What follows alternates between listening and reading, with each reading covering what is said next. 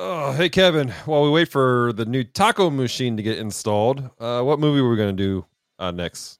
Um, let's see here. It looks like this, this has this black slime across a Ooh. venom. Venom, Like as in Spider-Man Venom? loosely. Uh, guys. Yeah. Guys, guys. I've I I I have an idea. I have an idea. Uh we need to get Branson on the show like right now. Like right now. Like Okay. let me beam him up us. from the comic book district right now. Uh I I don't care if he's washing his toes or in the shower or whatever we need to get. Is this the button right here Uh, to nope. to right there? Nope. Uh, nope. when you push the no, John. Yeah. What did you do? I pushed that button to bring it ba- to get Do you see Branson? Branson. No, I Do you know what else Oh, we don't there- see anymore? There's the taco machine. come in on. space. Why? Are you ready to discover a world of terrible movies? High above the planet geekery, three brave individuals, with the help of other friends, work through a list of terrible movies to discover one simple truth. Are they better than people think? Or do they really belong on the bottom shelf? grab your popcorn, grab your favorite snack, and get ready to find out.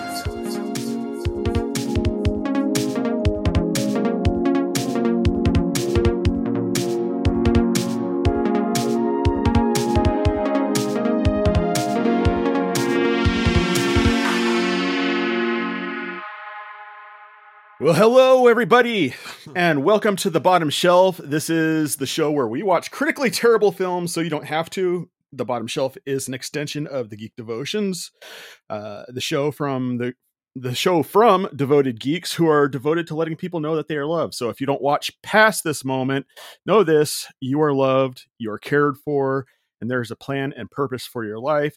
That said, I am your DM this evening, John. How are you? Wrong show. Oh wait. This is not playing games with strangers. It's always playing games. Check with the links down below. Hey. All right. Uh, with us this week, we have a special guest, my hetero house husband number two. What is up, Branson Boykin? Hey, hey, how's it going, guys? I I apologize that my toes are so dirty. I kind of got beamed up in the middle of a toe washing. Well, I mean, it could have been worse. We could have jettisoned you with the taco machine. I That was an option. that. Thank That was an option. Thankfully, Uh, that- Kevin put that just to the side. Yeah. Uh, that that being said, the other voice you're hearing is the man, the myth, the legend, Dallas Mora, hetero house husband number one. What's going on, guys?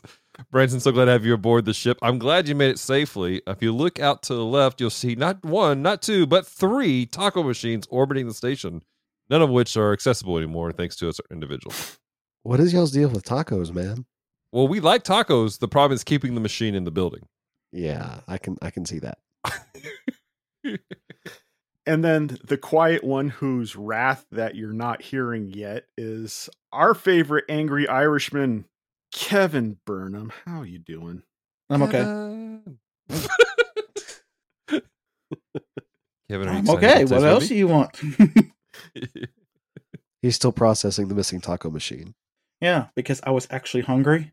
like we just got this in Branson. Like it just came in.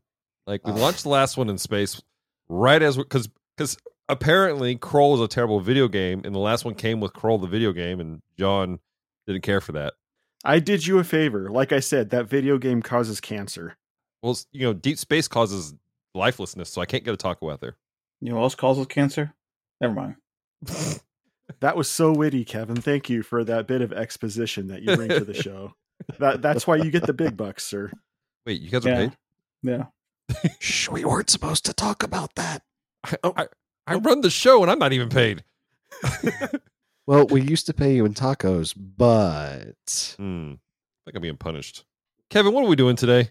That's a great question. Oh, we're doing something. Oh, yeah, I forgot. Yeah, since I'm just admiring Branson's um dirty legs and toes for some odd reason. Like he needs a soap bars.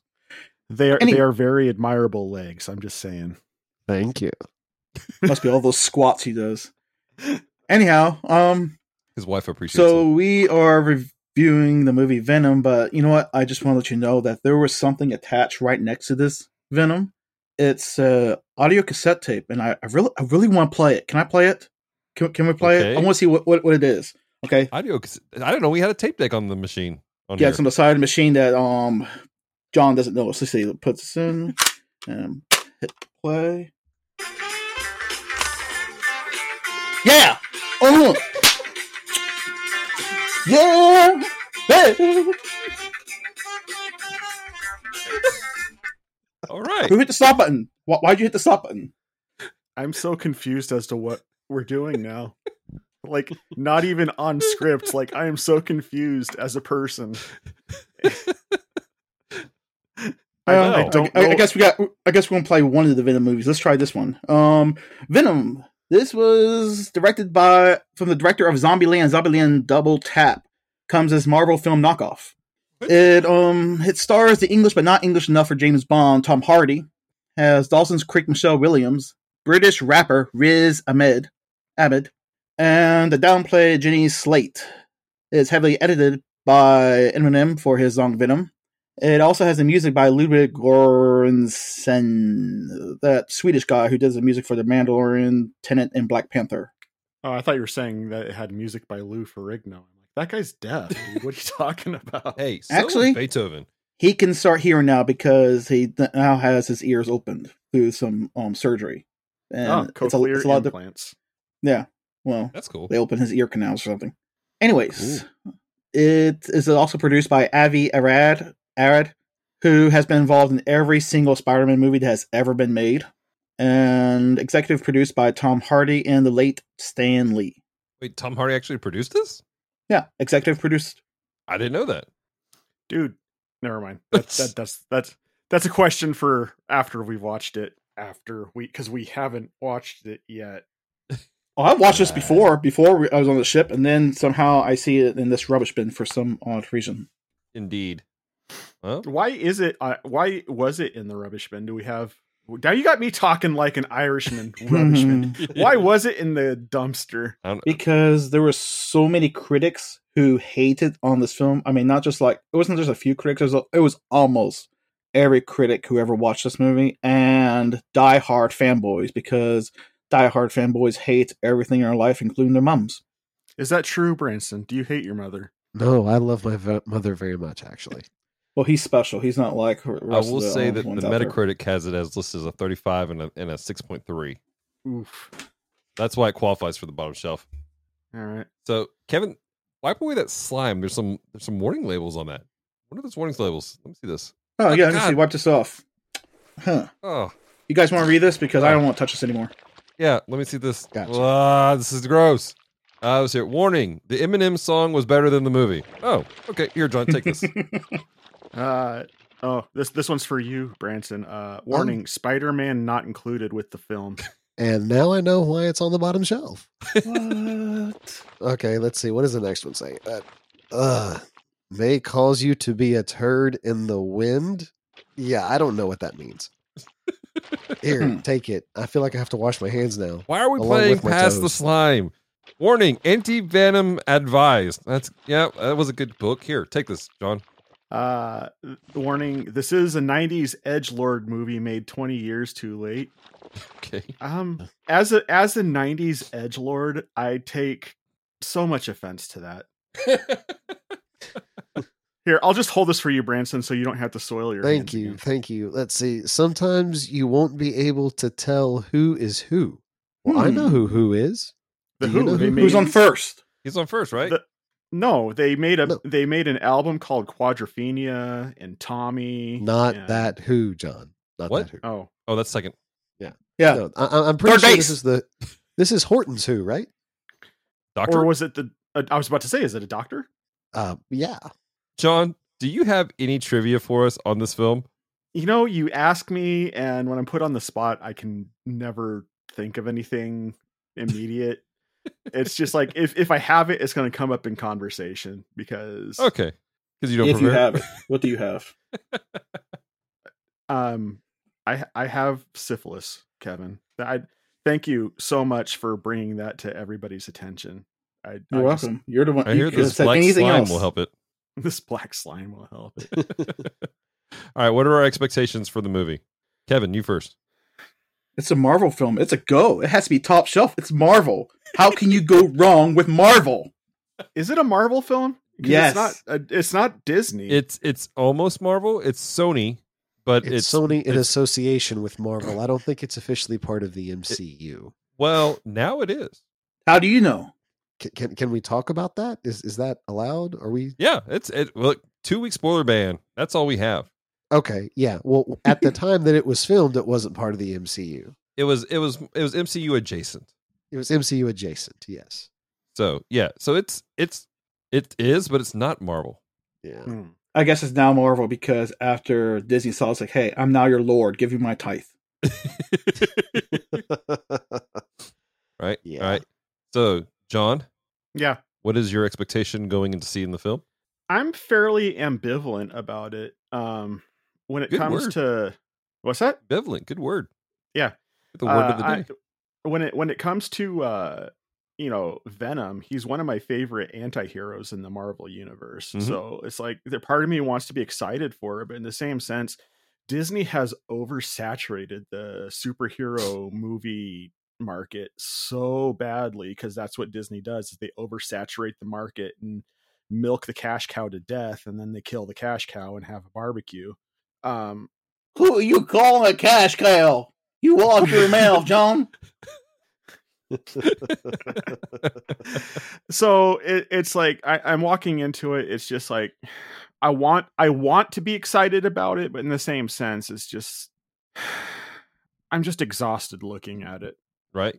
I get that. It's probably because totally of all get that slime on it. That's why. Is it moving? Yeah. Okay, it's not good. Branson, Dude, I'm I am down to be a symbiote. I'm just gonna put it that. You know, I feel like that's your next so many- band name. There there's so many people I would visit. I'm just saying. Branson, what's your expectations going to see the film? Um, I'm, I'm waiting with hesitation because, as was alluded to earlier, I'm a big Spider-Man fan. Yes. So the fact that, uh, unless there's some scenes that I'm not aware of going into it, the fact that they've kind of removed Spider-Man from the origin makes me a little hesitant. I, I, Right. I honestly don't know how you can tell a Venom story without Spider-Man. Mhm. Uh, You know- but if it manages to replace Topher Grace as Venom, I will be thankful. You know, I am actually curious to see, super curious to see how they do this without Spider Man in it too. Yeah. Because, I mean, go ahead, Bran- Branson, explain to us why Spider Man is necessary. Oh, okay. Just set us Now up let's for the movie. oh, okay, okay.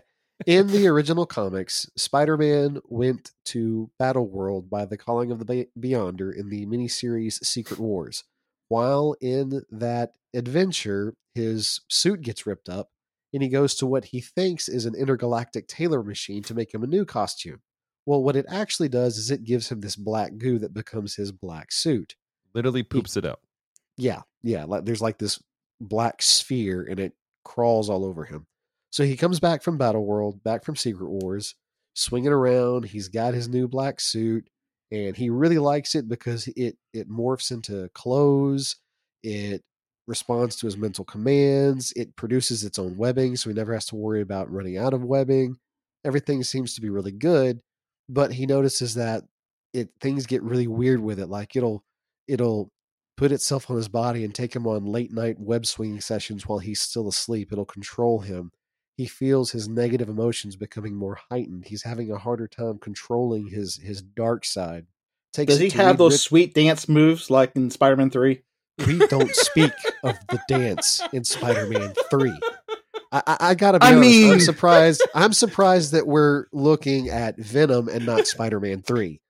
Like, like, when, like, if, if we're gonna talk about a Venom movie that that should be on the bottom shelf, we ought to be looking at Spider-Man Three. But that's Branson? for an that's for Branson? another day. I'm going to tell you right now, this is Uh. more of a Venom movie than Spider-Man Three. Yes, I, I, I, I, it doesn't take much. It doesn't take much. The absence of Topher Grace would make this more of a Venom movie than Spider-Man Three. the absence of a dance number would make this more of a Venom movie than Spider-Man Three. But Man, I digress. love that dance number. Anyhow, long story short, Peter Parker finds out that it is actually a living thing and it's feeding off of his negative emotions. He has a really uh, dramatic scene in a bell tower where he removes it. The symbiote slithers around, finds a new host in Eddie Brock. Eddie Brock is a ruined newspaper reporter who blames Spider Man for every bad thing in his life. that happened in. Spider-Man 3. Yes. yes. He blames Spider Man for everything. The symbiote blames Spider Man for everything. And so the two find mutual hatred in Spider Man and they become Venom. That's the comic book story.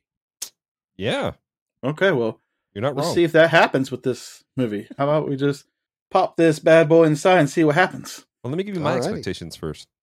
Yes, let's hear Dallas. Oh, yeah, I'm sorry. Sorry, I we're all am- hungry from the lack of tacos. I know, right? I'm actually I've seen the movie before, and I recall enjoying it. And um, I, I too have a, a love for uh, Spidey. Um, I'm especially invested in this because over the last couple of weeks, I've really been doing a lot of Spider-Man stuff. Like our main show, Geek Devotions. Um, my main my main thing, we just did a whole month of Spider-Man, and I'm in the middle of reading the Secret Wars that Branson just talked about. So while he's talking, I'm like, yes, I remember this.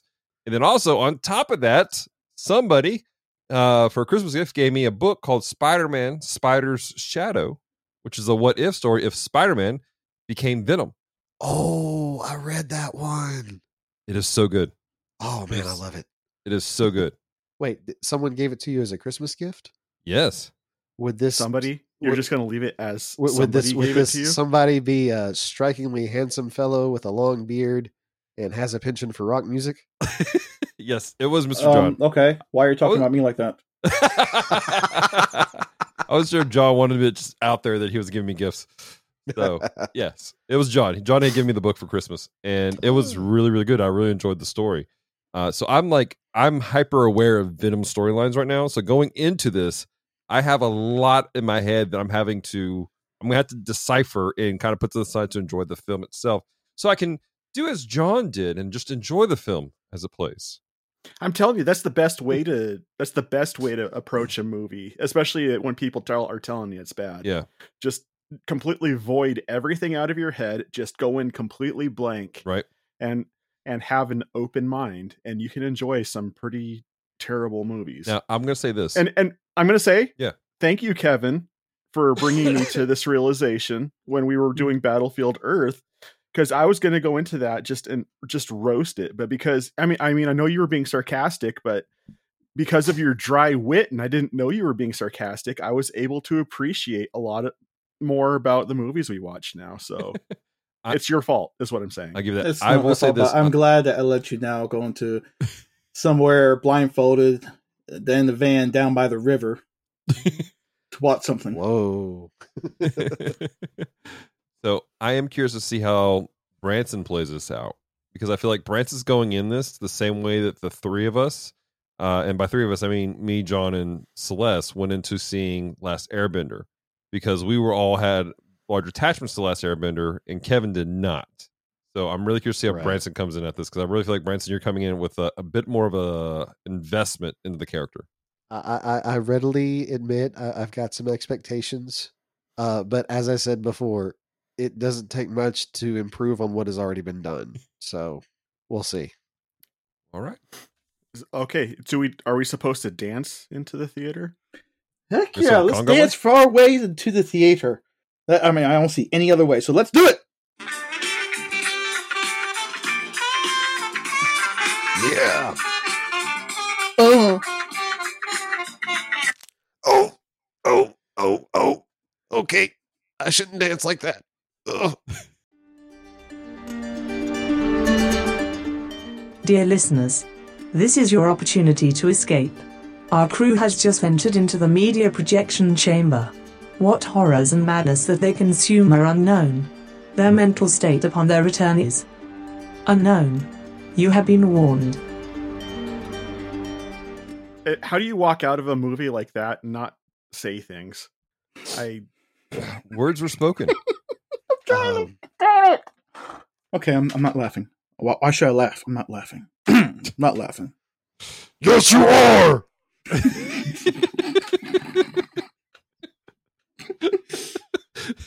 all right. Before we all bust out into multiple personalities here, let me give the audience who has not watched the movie a little more detail about what we just watched. The film description that you find on IMDb. After a faulty interview with the Life Foundation ruins his career, former reporter Eddie Brock's uh, life is in pieces. Six months later, he comes across the Life Foundation again and comes into contact with an alien symbiote and becomes Venom, the parasitic antihero. So that was the just the brief description of it. Time for our spoiler-free thoughts on the film. This is generally the section where we talk about the graphics or you know maybe the if we felt like it was slow and boring or not. Um, so let's start because I'm really curious. If Branson, you could spoiler-free, what are your thoughts? Okay. Okay, uh, let me analyze what I'm saying to make sure it stays spoiler free. Um, Just don't mention anything about the plot of the movie, and you'll be fine. okay, got you, got you. Listen to these wise sages who have done this before.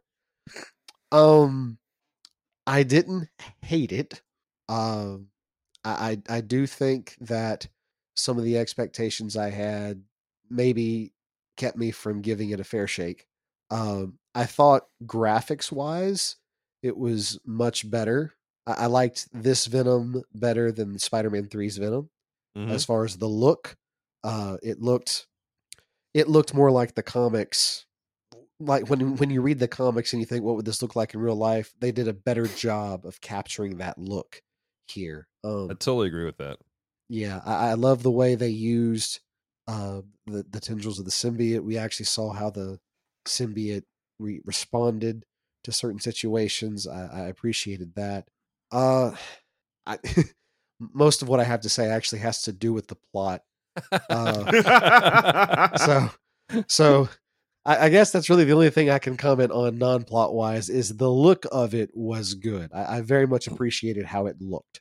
I, I I don't know what the budget for the film was, but I feel like that graphically it was well spent because of like what you're saying is it looked good. Like the way that they Yeah. animated uh, Venom, the way they play things out with uh, with him and uh, other characters and, and the world around him. I thought it was really well done. I will say this: I enjoyed the fact that I really feel like they used the the space that is San Francisco, uh, using the terrain for certain Yes.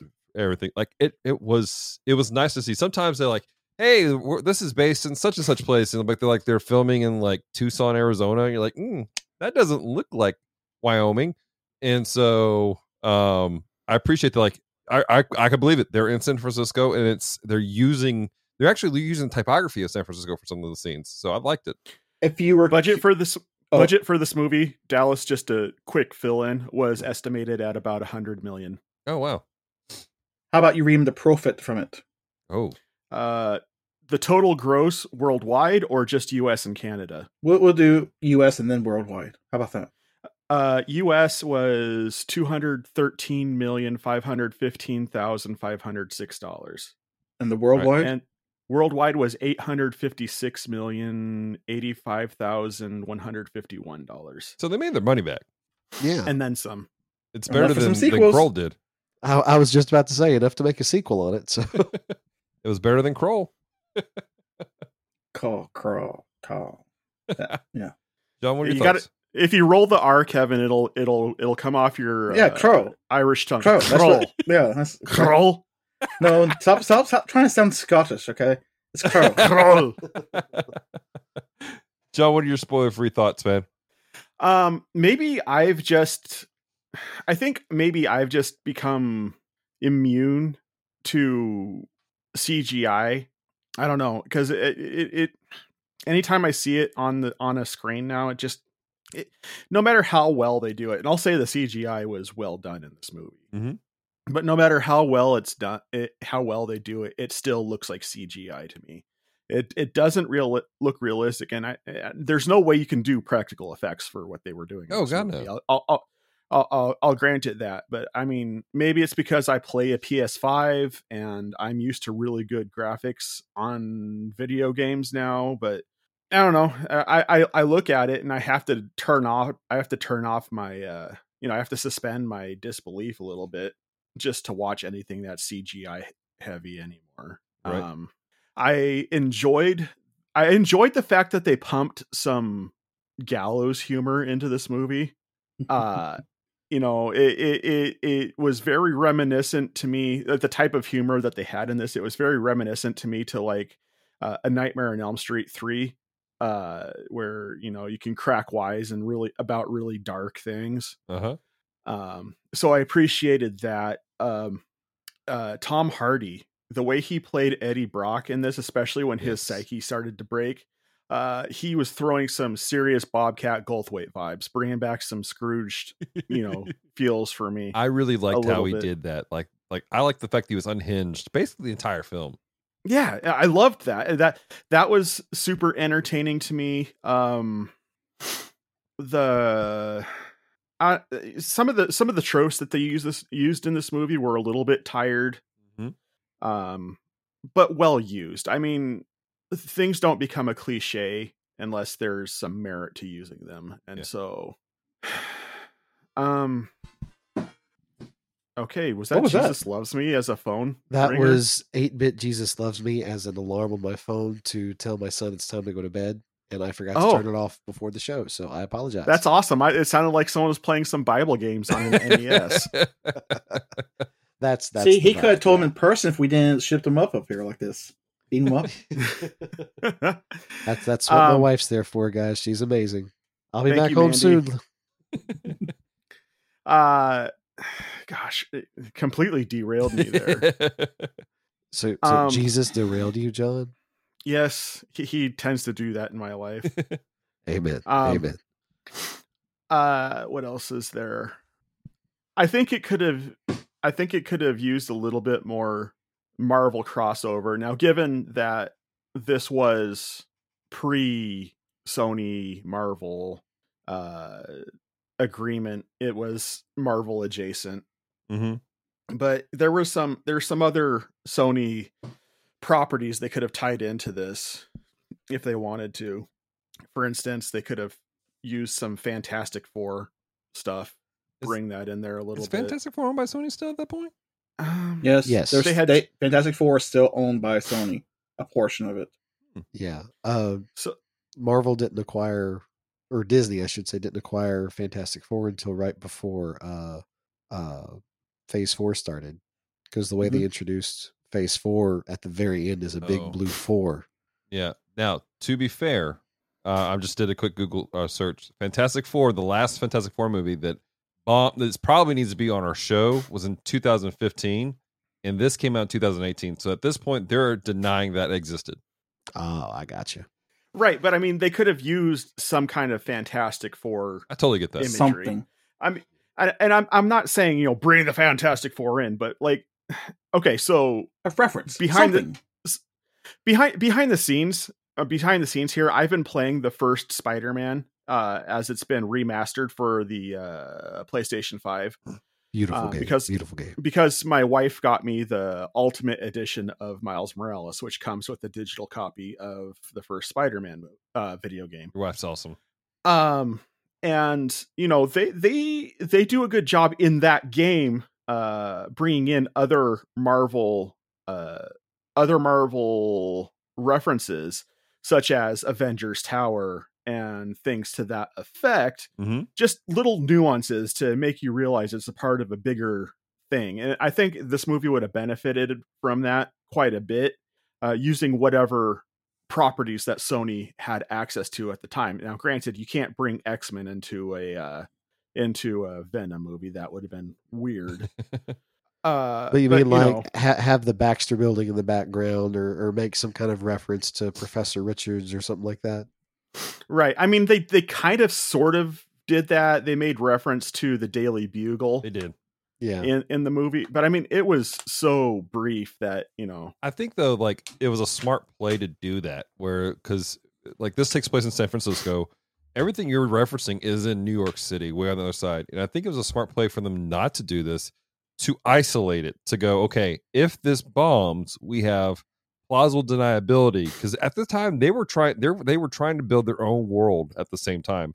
I'm mm-hmm. really curious as when Morbius finally drops what tie-overs from Venom and other Sony properties are in that.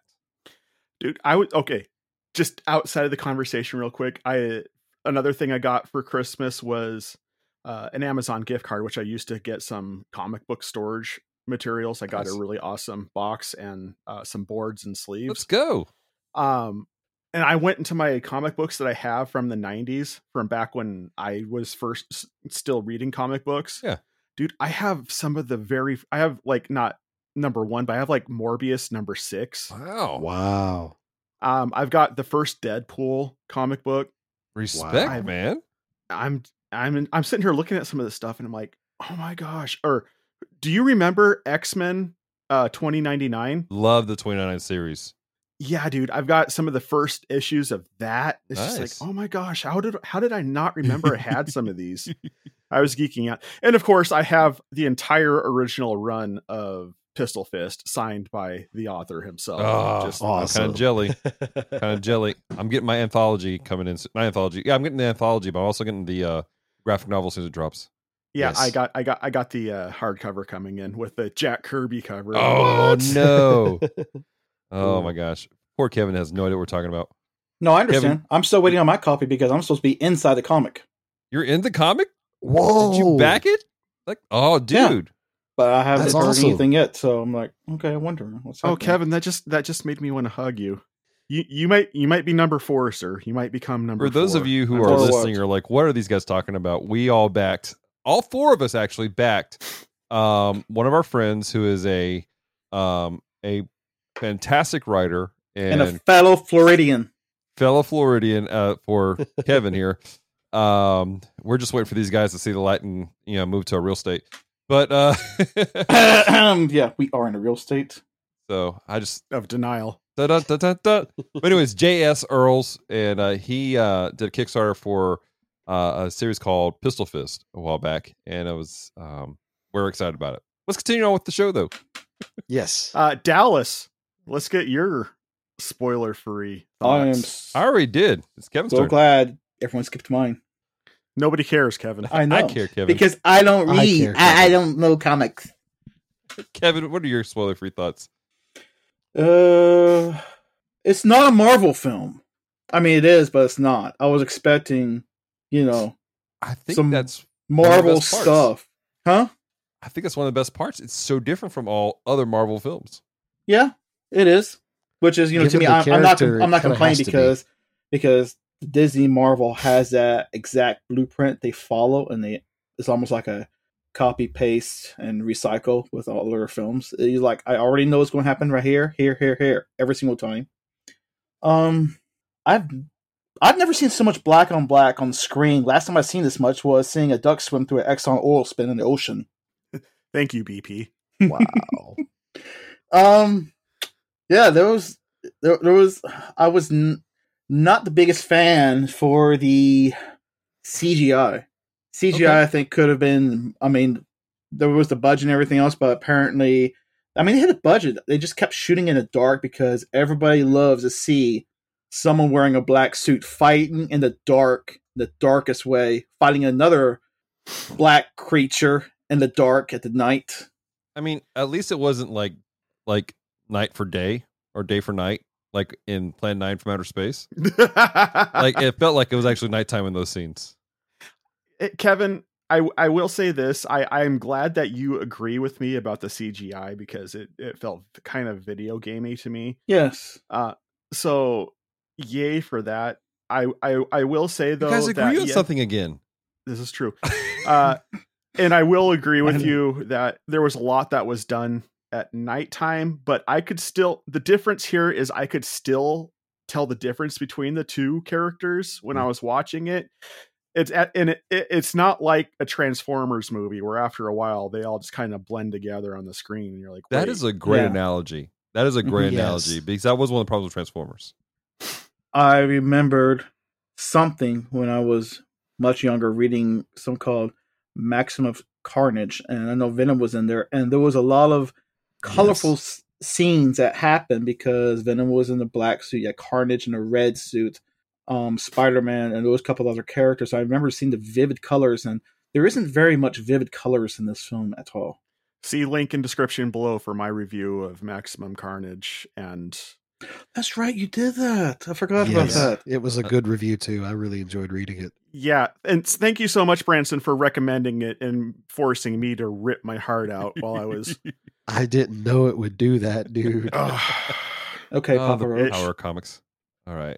Uh, it um, I, I'm kind of wondering what would happen if Tom Hardy's son never actually recommended his father do this film, because Tom Like, Hardy would- didn't. Tom Hardy didn't have interest in making this movie. His son we would is is a comic book reader, and he and Venom is his favorite character. So as the, Tom Hardy says, so he did it for his son, and I, think he's thankful that he did it. It just that that accent he uses, it, it, I I just can't get over it with Tom Hardy with the high pitch, like "Hey guys, what's up? Hey, uh, I'm Tom. Har- you know." I'm Eddie Brock. I'm a big tough guy with a lot with a high pitched voice, you know. I'm like, It's Mike? Tyson. I, I can tell you what would have happened if Tom Hardy's son hadn't recommended it to him. We would have had Topher Grace as Venom. Yep. Uh, I think Branch is turning into Venom. better watch it, John. eat Topher Grace. Better watch it, John. I'm gonna put some dirt in your eye. Oh my gosh. Can we All right. please stop with the Spider-Man three references? I'm, I'm convulsing. Please. uh, if if it makes you feel any better, Branson, I haven't even seen Spider Man 3. Don't I haven't seen- bother. Don't I haven't seen. Spider Man 2. Of all the modern Spider Man movies, I've only seen the first one, and it just confirmed that Tobey Maguire was not Peter Parker for me, and I just turned my back Okay. on the series. I, I will that. say this: Spider-Man Two with Tobey Maguire is one of the best superhero movies of all time. Possibly, possibly, yeah, one of the Yeah. top. But the thing the thing movies. about it is the thing about it is now that I've been playing the first Spider-Man video game, I can't see anybody else do Doc Ock. I can't. Oh. Well, but Well, Alfred Molina you watch does a great watch Doc Ock. watch. Seriously, Spider-Man Two is that good. But we're here to talk about I- bad films. Oh, right? right. Sorry. Yeah, let's talk Right. about this bad film, or wait, supposed to be bad film. I don't know. have we have we It's have supposed to we be bad have we have we done the non-spoiler section for no, everybody? let's let's go into the non-spoiler section. we are in the non-spoiler section. I section. mean, let's go into the spoiler No. free section. Let's Yeah, go to the spoiler like section. Okay. Spoil okay, it good, like 'cause milk. This is this is where everything I have to say will come out. Ladies and gentlemen, the spoiler section. I'm going to fasten my beep, uh, my seatbelt and put a helmet on as Branson proceeds to vomit black goo. Okay. That's what I gotta- happens when you mix up Taco Bell with KFC. Oh, that's right. Taco, Taco Bell now sells chicken wings. what? Why do I want to try this right now? And they have a subscription don't know service. Yeah, Taco Bell has a subscription service. Yes. You didn't see my post? No. Wow. Okay. I'm still trying to wrap my head around Taco Bell. For everybody wings. who wants diarrhea on the go. You know what I love when the movie opens up with a spaceship crashing. How how more predictable can you get than that? Like I said, tired tropes. I had brought that up.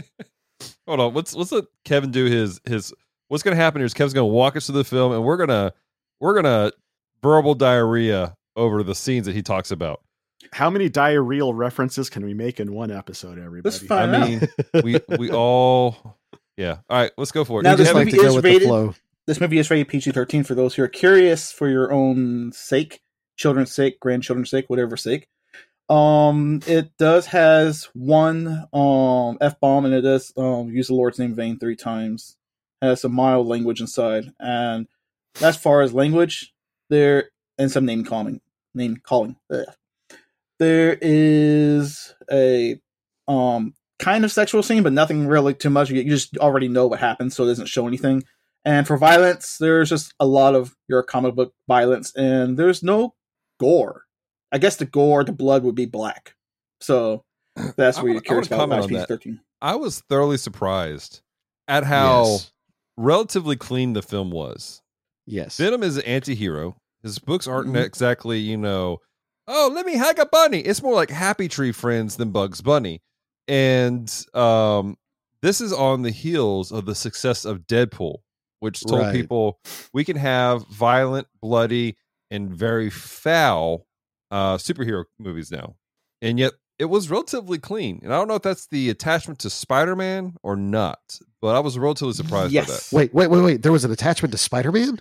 Oh, I stop it. completely missed that. Yes, they they, they, Oh, want, so- they wanted to connect this having that into that um Marvel universe, so they know they in order to do that they had to keep it PG thirteen, which seemed to tick off a lot of the diehard fans because like it has to be R. If it's not Okay. violent, it has to be R.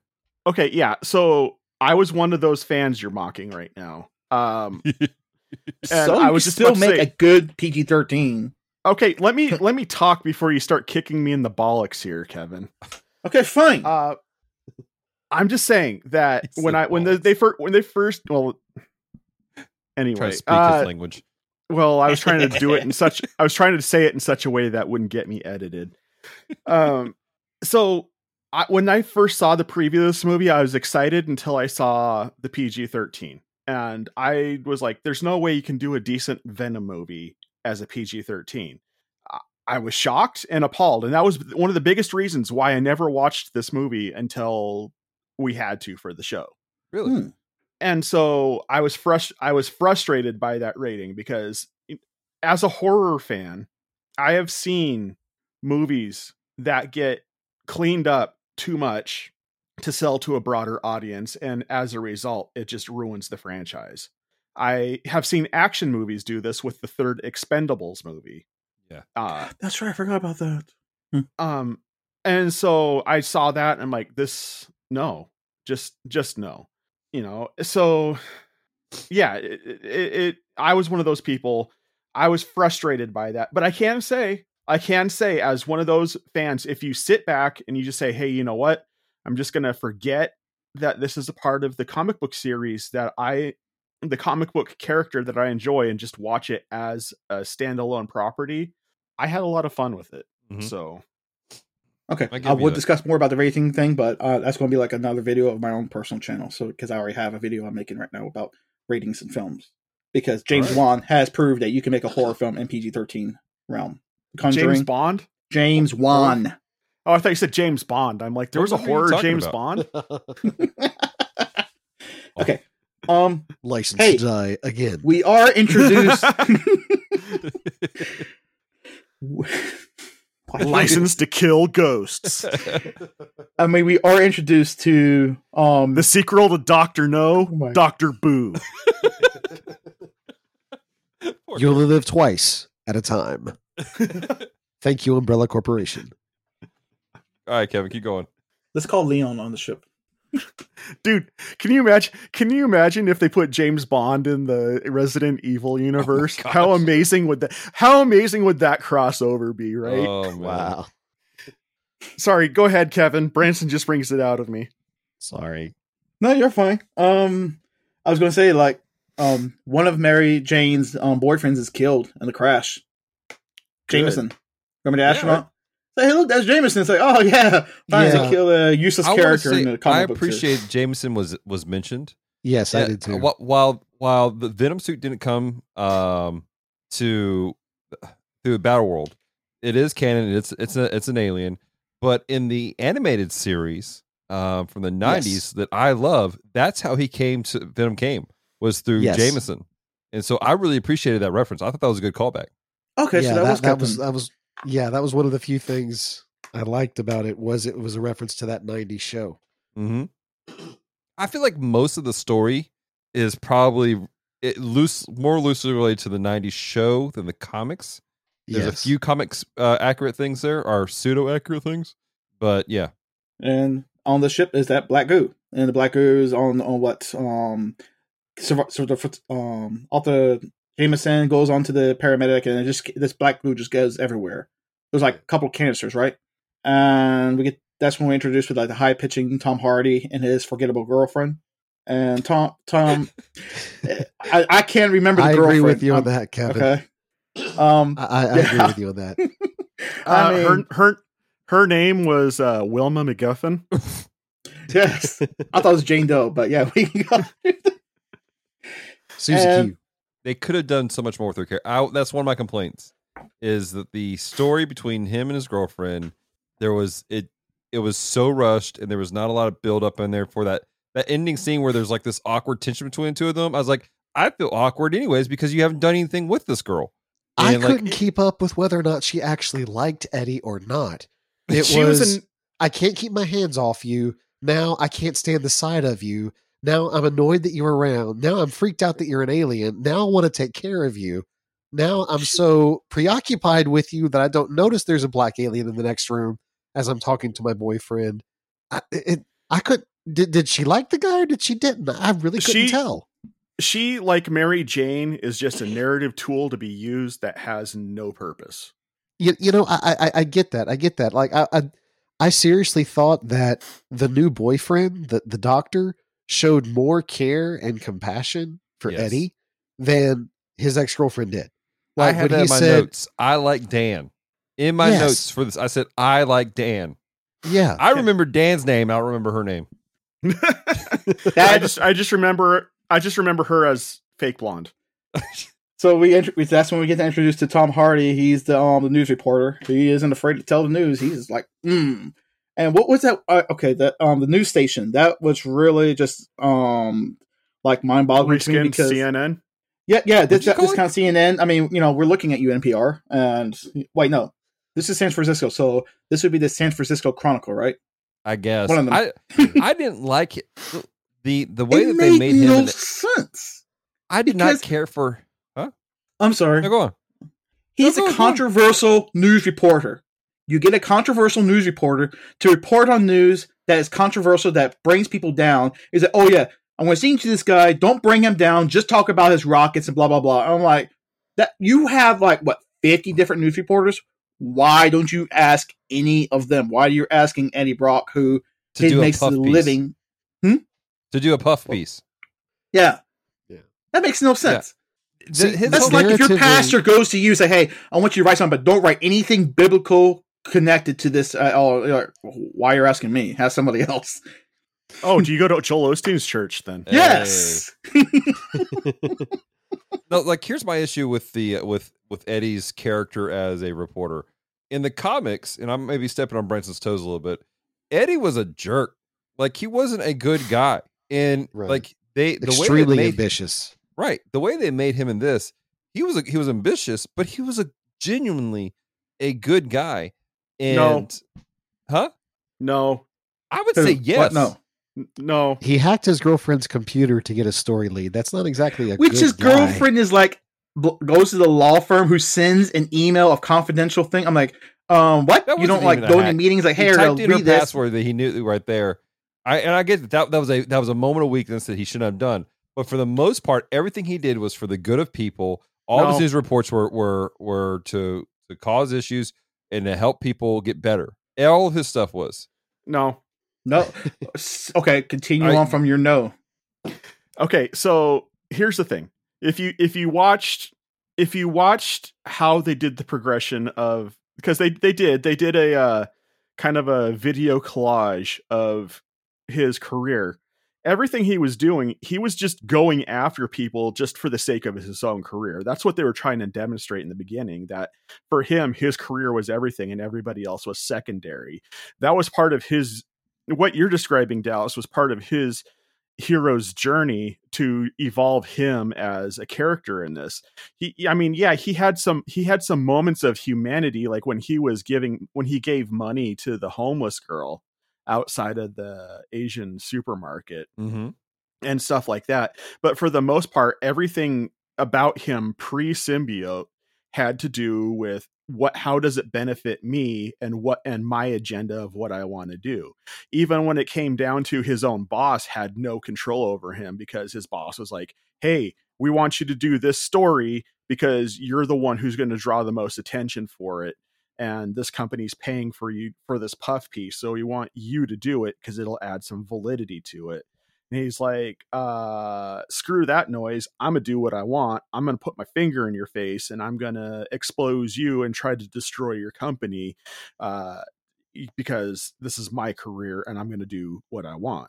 which which I mean- is yeah, which is actually like Dallas mentioned, spot on with the comic. He's a very ambitious reporter. He wants to climb the ladder. He doesn't care who he steps on, which is one of the reasons he hates Spider Man so much, is because the people he's trying to ruin to advance his career, Spider Man keeps saving and Mhm. keeps ruining him.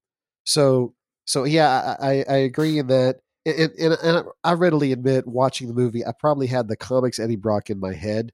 So when I see him making these videos and doing these things, I'm like, they're showing his ambition. They're showing his, I I'll don't do whatever I've got to do to move up. I just feel like Now- they did a good job. I, I feel like tonally it wasn't right. I mean, this this to me coming off again. I'm not as I'm not I, I've, I'm I'm very familiar with Venom, but not as much as you guys are. But like it totally he came off as he's a good guy trying to do right. He doesn't care who gets in his way. Um, at the same time, then they do that switch over with some of this stuff where it's like he was coming after them. Like to- tonally, he was just everywhere. He's this you know hard hitting reporter, but then he's like this spastic, like I don't know type of individual the entire movie. Well, see, they, they had to do that. They had to do that because he's the hero of the story. Now, if they have done it properly and made him a villain first, fighting a certain red and blue clad spider themed superhero, and let him go through a journey where he goes from villain to anti hero, then you can do that. But see, Venom had his origins as a villain. The whole reason that he and the symbiote made symbiosis is their mutual hatred for Spider Man if you take Spider-Man out of the origin, you lose a facet to Venom's character. Hey, Branson, you get some foam coming out of the side of your mouth. I love the fact that you just made. I love the fact that you just made Branson defend this movie. I know, Dallas. right? That was. But I- we are I in will that- s- but we. Oh, go. I wasn't defending it. I was saying they they screwed you it up by taking Spider-Man out of it. no, you defended it, bro. Uh, So So we're- what I, what I what I do want to say is one, Branson's right. Yeah, he- he- V- Venom was a villain first, and they had to forego that to a certain extent. So they had to tone down the jerkishness of Eddie Brock. But that aside, um, I think that they had to make because it is a live action movie. They had to make it believable in a real world scenario. Somebody who is that big of a d bag is not going to be, you know, in in a prestigious position and well held. You, you know, you look at people like Howard Stern or uh what's his name? Um the guy who made Fahrenheit 9/11 oh, um, uh Author? Moore. yeah, You're talking about Ray Bradbury. no, something more. I don't. Michael Moore.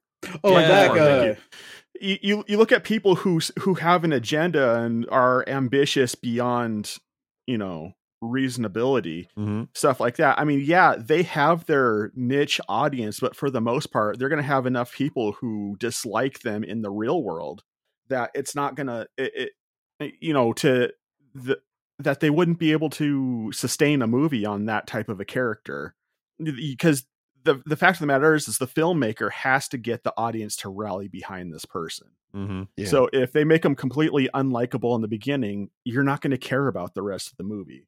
Which might that. be why it was a little ambiguous as to whether he was a good guy or not, like you were talking about Dallas. Mhm. You know. Yeah, yeah. and that's what we get introduced to um Doctor Evil and his ten Doctor Evil. disciple scientists. I don't know what his name was, seriously.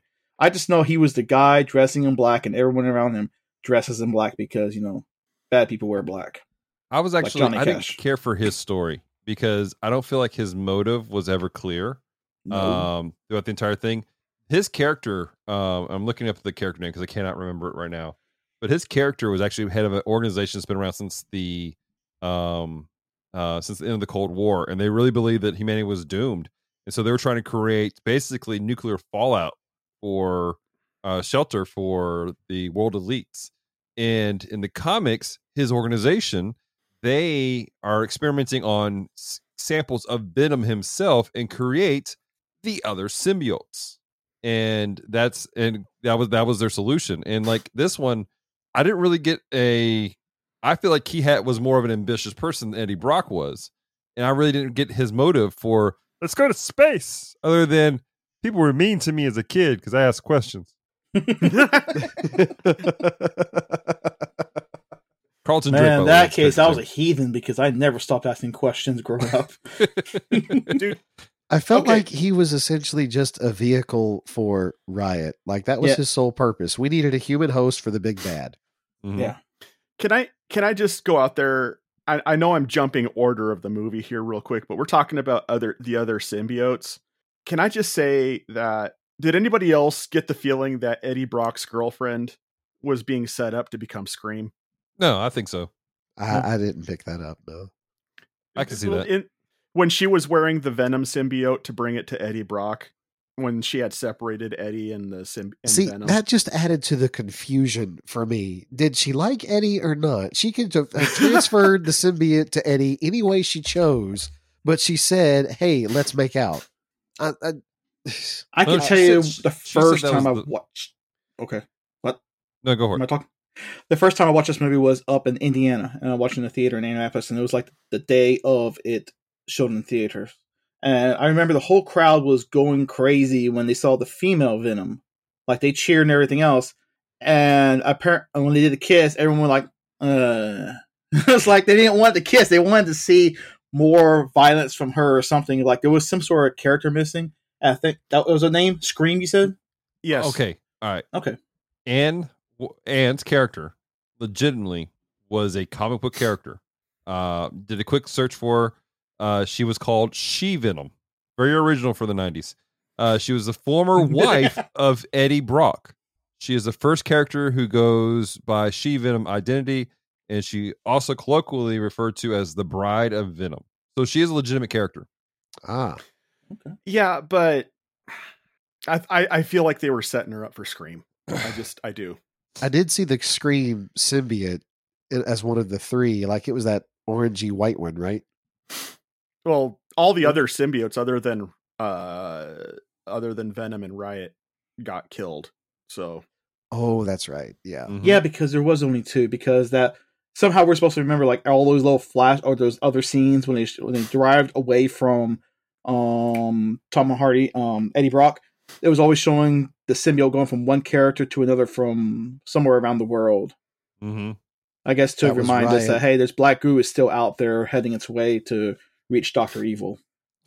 Which I'm gonna call him. Doctor Evil. I don't. That's what he. That's what he's supposed to be. I don't know. I don't. I don't know his name. uh, Rajesh Evil is his name. Rajesh evil. Yeah. yes. on, on so, the on the subject. Oh, go ahead. Sorry. Oh, now if you had a subject, go ahead. I, I, I on the subject of of symbiotes in general, did anyone else feel like the symbiote that that that is Venom was? I, I don't know. I, I felt like when, when we first hear him start talking to Eddie, he's this deep, menacing. You know, I really got the whole "we're the bad guy" or "we're the we're the l- less bad guy, the bad guys."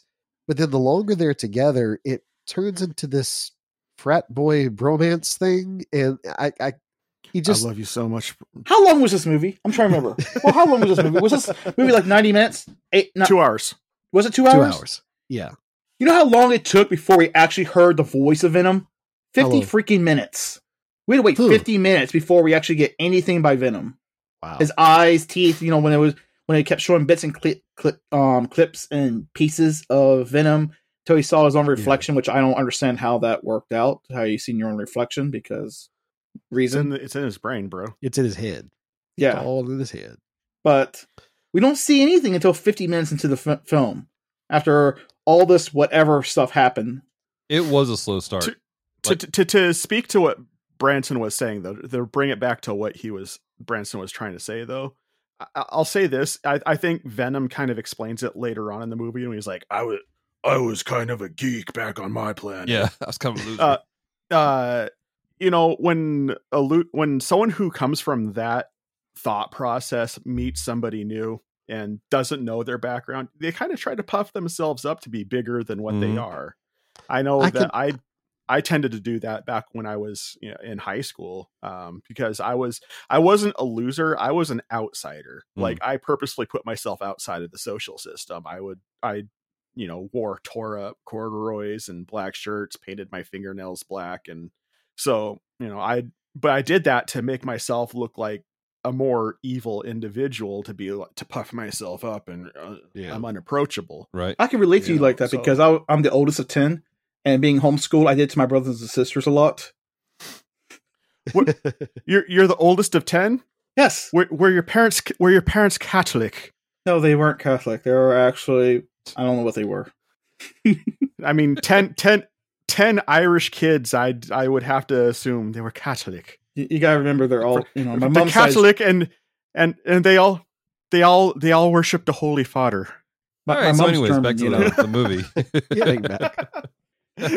so yeah, that's um when we Kevin, keep going. Keep Uh, going uh, just story. thinking about like the introduction. I'm just still trying to get all over the introduction of Venom because we get like, what was it? Um, a- again, this is the very first fight we get where he's fighting in the dark streets with the dark black SUVs with the men wearing black with the what the hundred, um, we call it helicopters. What are the things called?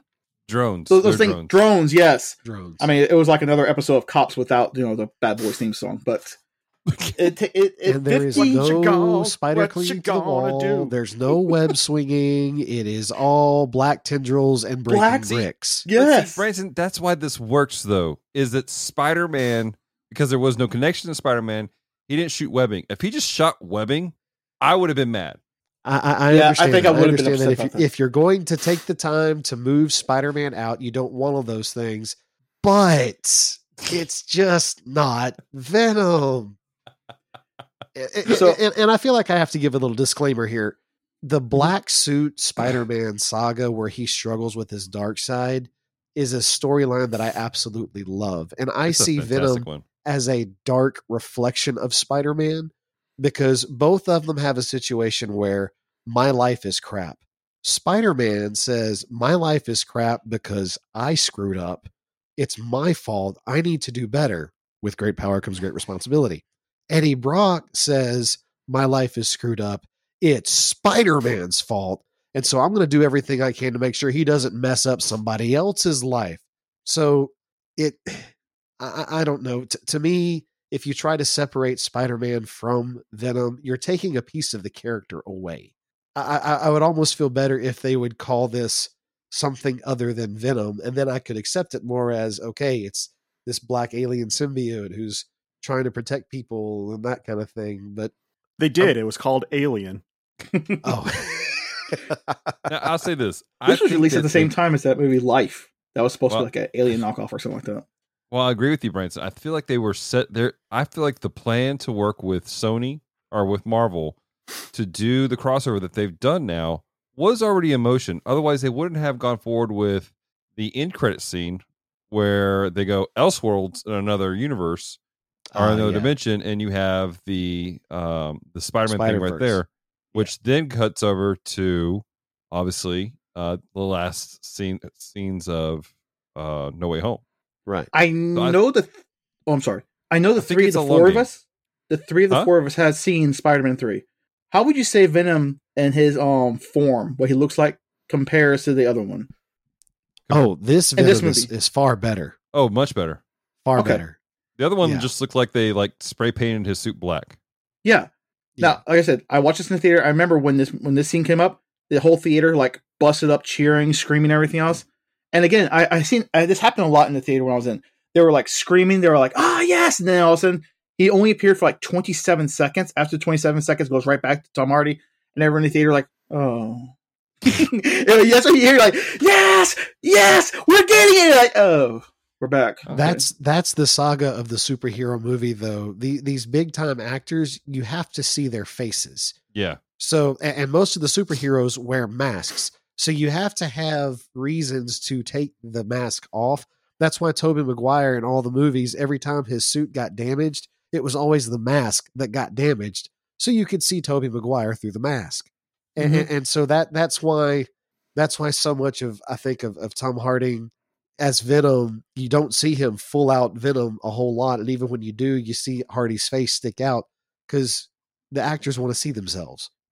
Hit Yeah. me up, Marvel or Sony or whomever. I don't care if you cover my face. I, I'll I'll work for forty thousand dollars, and you can cover my face all you want. Can they shave your um your chin hair thing you have? Hey, you know what? For forty G's and to be in a movie, Yeah, I'll shave off. I'm right there with you. I, I dare say we'd see an improvement in superhero films if we got actors who were like, cover my face. I don't care. These people aren't here to see me. They're here to Mhm. see Spider Man or Batman or Venom. That's or why whatever." everybody wants to be Superman, right? Exactly. Pretty much. There's no mask. You can just say, hey, look, this is my face. A lot of the DC characters are that way though, where it's just their face is shown. Outside people like the Flash and a couple others. Yeah, because that's that's the reason why Green Lantern went so well as a standalone movie, right? That went bad because of a lot of reasons. I'm not know talking about the movies. I'm talking about what like the characters though. oh, okay. Yeah. Let me also, I've never watched a Green Lantern. I haven't either, but I know that it tanks. I just saw know it of it because everyone theaters. tells me so much of it. I, Yeah, I saw it in that- the theater. Yeah, we get we get the second action scene again, black on black. It's a SWAT team that comes in there and his girlfriend walks in, or yeah, girlfriend walks in, passing up barricade. What was going through? Blah, blah. Yeah. Uh, See, blah, that was something else I didn't understand. Is What was the is- SWAT? The SWAT team knew where he was, or everyone that gathered him. Yeah, like where did the SWAT team come from? I, I- the first time I saw the movie, I thought it was more of riot human host dudes, guys. But it's like, okay, we have this big police chase scene, and then he goes to this building, and suddenly a SWAT team appears. Like, like where did they come from?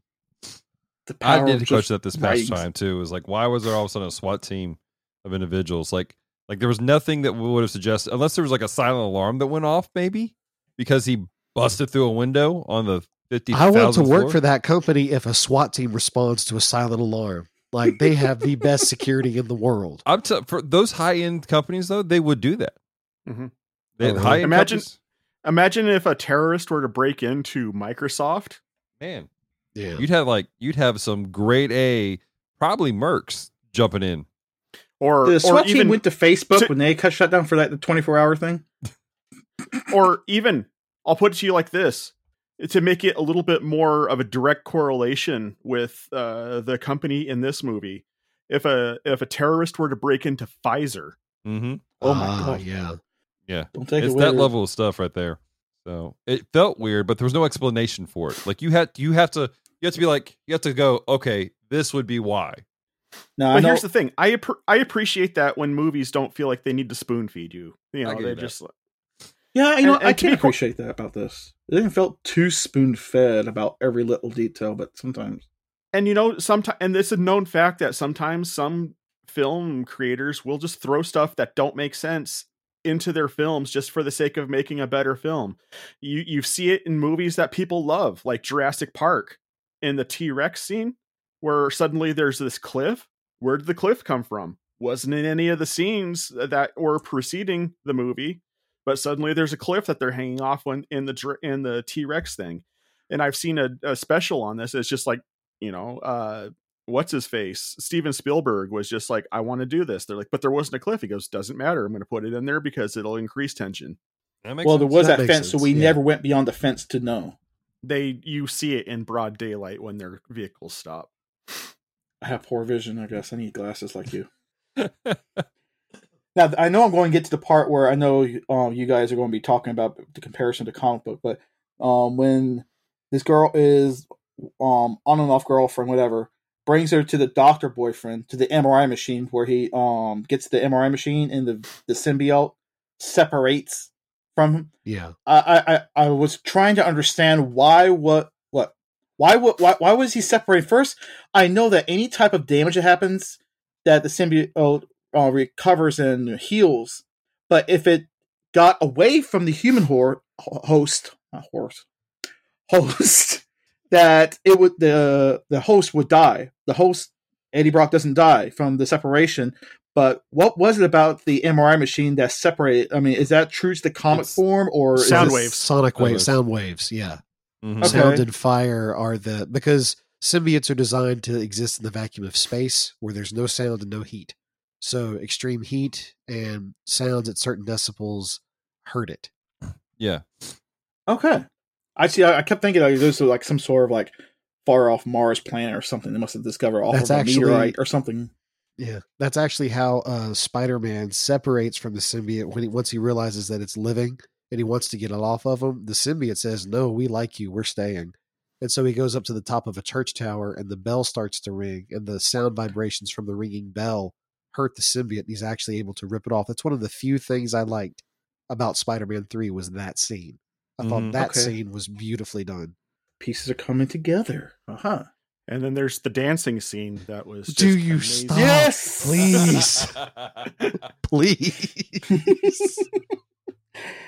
Um, Ugh. yeah, this is th- now we get to introduce into Riot right here. That's when um that little girl just walks inside this multi-billion dollar. He is the worst freaking security for a building.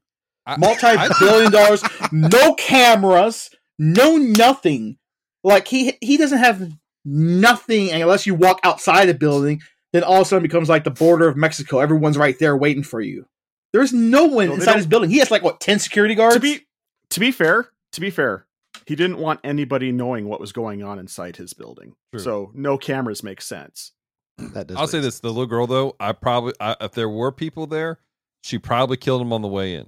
I kind of Yeah. it, it, it'd been it'd be kind of cool just to see just one kill off. That way, you're like, okay, yeah, this, the girl's coming up, but just seeing the work girl, I don't know, it just it just felt, eh, okay, thrown in. Well, we saw we saw what the symbiote could do when it moved from the EMS person to the old lady in that uh Chinese area where she was eating the snake, and then she yeah, in Chinatown, somewhere like, yeah, So it's I think it was an eel, dude. an eel, whatever. But uh, so we could probably surmise from that that you know what it- the little girl could do similar things and waltz into the the high tech security place too. Absolutely. So, question, um, this follow this follows up to the closing part where, um, crap. What is it? What, what, what- Jeff Bezos, Doctor Evil, whatever his name is. He, he, he- he's so much in the Okay, hurt- thank you. Thank you so much for making that correlation. I got some severe Jeff Bezos from him as well. Thank you so much. I mean, that's I, I'm trying to think. Like, he's either Doctor Evil or Jeff As- Bezos. He's the evil Je- Jeff Bezos. as as a as a Washingtonian, I am so thankful that I'm not the only person who caught, who saw the Bezos in him. You're welcome. Why is he so much in a hurry to launch another spaceship? I know he's Because into he's- rockets. He's got this fetish thing about seeing things fly in space. But why he's is he trying so to br- much? He's trying to bring back more symbiotes because Well, once was, he was in a rush before that happened. Yes, right, was- but he's trying to bring back more symbiotes. He wanted more people to become sym- symbiotic to uh because he thought it was like the next evolution of humanity. but did they Right. found out exact location where the symbiote was? Yeah, they found Well, they found They it found on him the on a planet. Meteor. It- it- or they, yeah, a meteor. they landed they- on a Okay. me- they they So went tracking out the to meteor. yeah they went out to see if they could find a place to recolonize. And while they were flying around, they found a meteor, found the symbiotes, and brought some of them back. And his plan was, if we can figure out how these work, we could go get more. And this is how we're going to save humanity. We're going to become oh. hosts for these gooey alien things. Okay, just they made it clear. That's why. That's why I think I asked you earlier, like was on a meteorite or something of the sort, because I, I thought it was, but I wasn't sure. And Okay, this goes to my earlier comment that like his motivation was really not present at all as to why he was so let's go to space. Like it just wasn't there. Like once he discovered the symbiotes, okay, he wanted to do some cool stuff. Like is this next stage of human evolution? What's happening here? Uh, it just there was nothing. There was no good reason for him to be this diehard to go up there. yeah, but this is also the. I think now, as it comes to the end, we start seeing Eddie Brock starting to, I guess, understand Venom, what he's trying to do, or something. Like they're starting to sync together. Like, what was your thoughts on that part? Like, did he did he felt like he understood the the purpose, or that it felt Yeah. like I don't know. Yeah. I'm, I'm trying because it just feels like Eddie Brock's like, okay, I'm just going to do something else with Venom's voice in my head, which I like the Venom voice. But so, did anybody um felt any like a true connection with Eddie Brock and the Venom character that was being put together? Because apparently now they're synced together, they understand each other, and that I mean, how, how, what did you feel about with Tom Hardy doing his double with his voice and everything else, like as connecting? With the Venom, did he actually felt like he was a true Venom, or did he felt like this should have been somebody else? I liked it. I think I think I felt like he connected with the character really well. Um I think by the end of the movie, it wasn't the Venom from Marvel. I'll Mhm. I'll put it like that. It, w- uh, It and was I will agree with I will agree with Branson. However, what they did give us, it was a really fun, bizarre buddy comedy. Yeah, Is Yes. is how it is how it oh, felt. Oh, It was it was very hilarious. My I, I think my favorite scene in this was the lobster scene. I don't know how many people love that scene, but I loved it. And he goes, is dead. He's See, dead. that that's the thing I like I loved about the movie was Hardy's playing of this like there's this psychotic break taking place in him. Now I know I've mentioned this already, but that was a great aspect. And what I loved about it was and somebody made a meme about this a while back, is that this movie, Tom Hardy doesn't have the superhero glow up where all of a sudden like he's like pristine, like he's still wearing that nasty ratty hoodie at the end of the movie and he Yeah, still he looks a mess as he did in the front end of the movie. And so I appreciated like that that whole mindset that they had with it. I love how That he goes is- full Nicolas Cage on this. What? you know, you know what this movie kind of reminds me of, What? and Dallas will understand it. It's an anime called Parasyte. yeah. I would love to see Parasyte versus Venom. That would be cool actually. I am not a parasite. Yes, That would be a legit like Parasyte really is like what this movie was trying to be, I think. Does and and and as far as the voice for the symbiote, eh, I know I'm kind of going back to my other podcast, and I'm sorry, but how dare ye? uh, does does does anybody who's familiar with my other par- uh, podcast pick up some Orbog? vibes from my Yes. Oh my gosh, you're right. Yes. You're so right. I love you, Jeff. Actually, I, Uh. I, I could see. I, I I like this version of the symbiote a little bit better now because you've made that comparison. Because it reminds me of Orbog. I'm I might have affected the rating at the end of this. I have no idea what you're talking about. It's my D and D podcast, brother. Which One one? day- one- You have like five of them, don't you? No, no, you I only have one D D&D and D podcast, and one day, one day I will convince you to be on there, and I'm going to turn you into the Lucky Charms leprechaun. Uh, I'm good. That's me lucky charms. the I've got enough delicious. books, movies, and games, and everything else of the sort. I don't need any more stuff to add to my collection.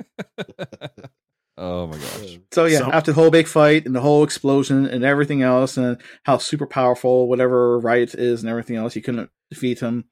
Um, then we then we see the Stan Lee cameo that we all miss, love, and Okay, wish. seen at the be- at the beginning at the beginning of our podcast and this is this is going to be one of our longer podcasts but at the beginning of this i had mentioned hey and then i stopped myself and because it was when you're talking about the executive producers of this movie kevin Yes. and th- this is where i stopped myself because we were getting to the stan lee cameo did anybody get a little bit emotional during the stan lee cameo when they were mm, watching this A little Always. bit. A little bit. It's like Espe- especially with I don't wanna talk especially with about how especially especially with what Stan Lee said at it. It was like it was like a it was like a little bit of a goodbye from Stan Lee almost on film. Mhm. Yeah. And it's just like, oh my heart. Oh, Yeah. oh, this got this got me right in the feels.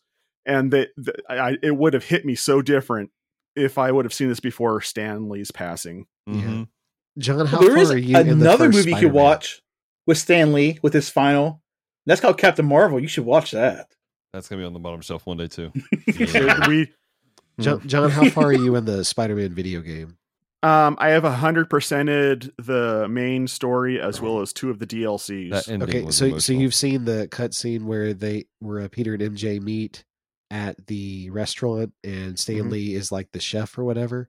Mhm. See, I started playing the game shortly after he died, and I hit Oh. that scene after he had passed, and, and I shed a tear. That one was Oh man. that one hit me bad. Let me tell you something I enjoyed. I enjoyed how I played the video game full when it first came out, and not a single one of you asked me how I enjoyed the video game. But you know, that's cool. I understand that. No one wants my opinion, only on movies. Kevin, What? You're not we don't we don't know that you're a gamer, bro. You're the movie guy. I didn't know that you even played a played video games. What what what system do you have? I have a PS4, a PS3, the original Xbox, GameCube, Super Nintendo, Nintendo, You lost me at Xbox. The original Xbox, the one before it was bought out by who by Microsoft. Microsoft made the first Xbox. I know, but it was made by a different country. They switched. They switched countries. Then it went from like what USA to India or something. I don't know.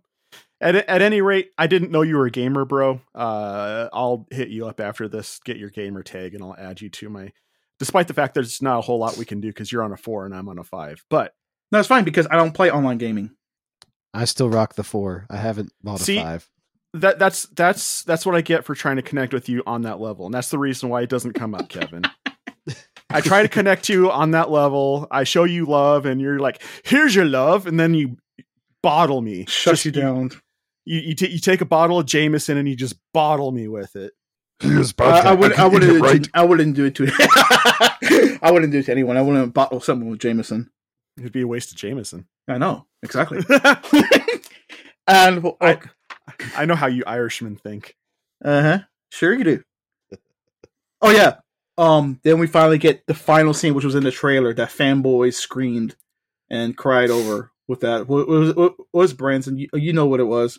Yeah, it, it was a reference to Carnage, the the Maximum Carnage. He goes to see Cletus Cassidy, Mhm. and uh, the the you know when I get out, you can be sure there will be carnage. That's because Cletus Cassidy eventually becomes another symbiote wielding villain called. I meant I meant the Carnage. I meant the convenience store scene where you got that where you grabbed that um that thug that was demanding money and everything else was like oh You're talking about We Are Oh. Venom scene.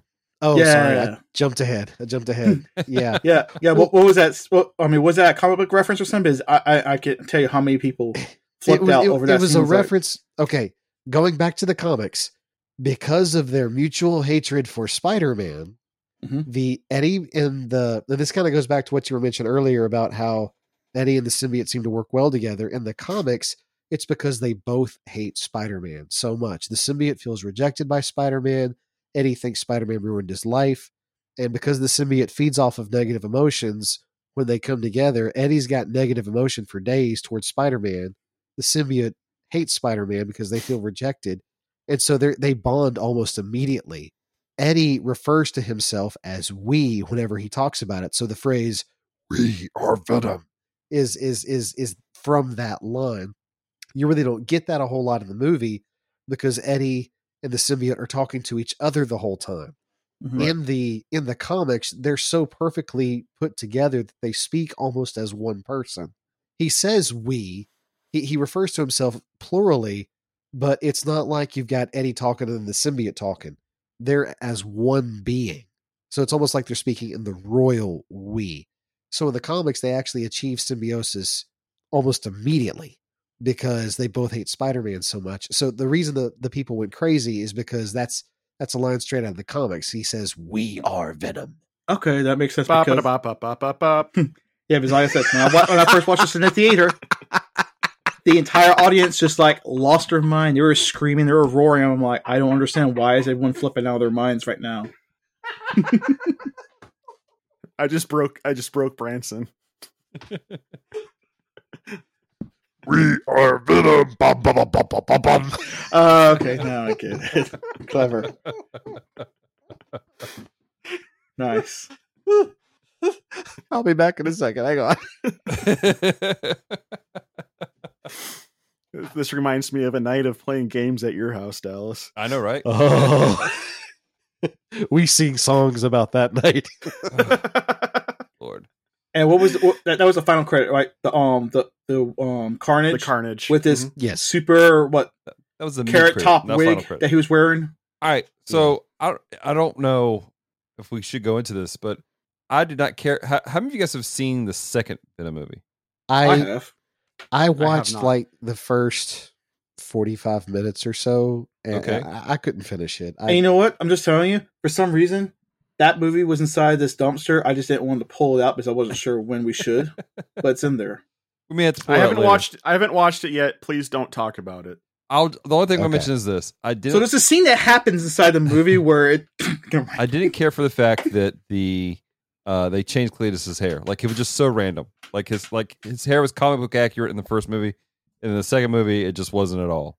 yeah, that might have been because it was very obviously a wig.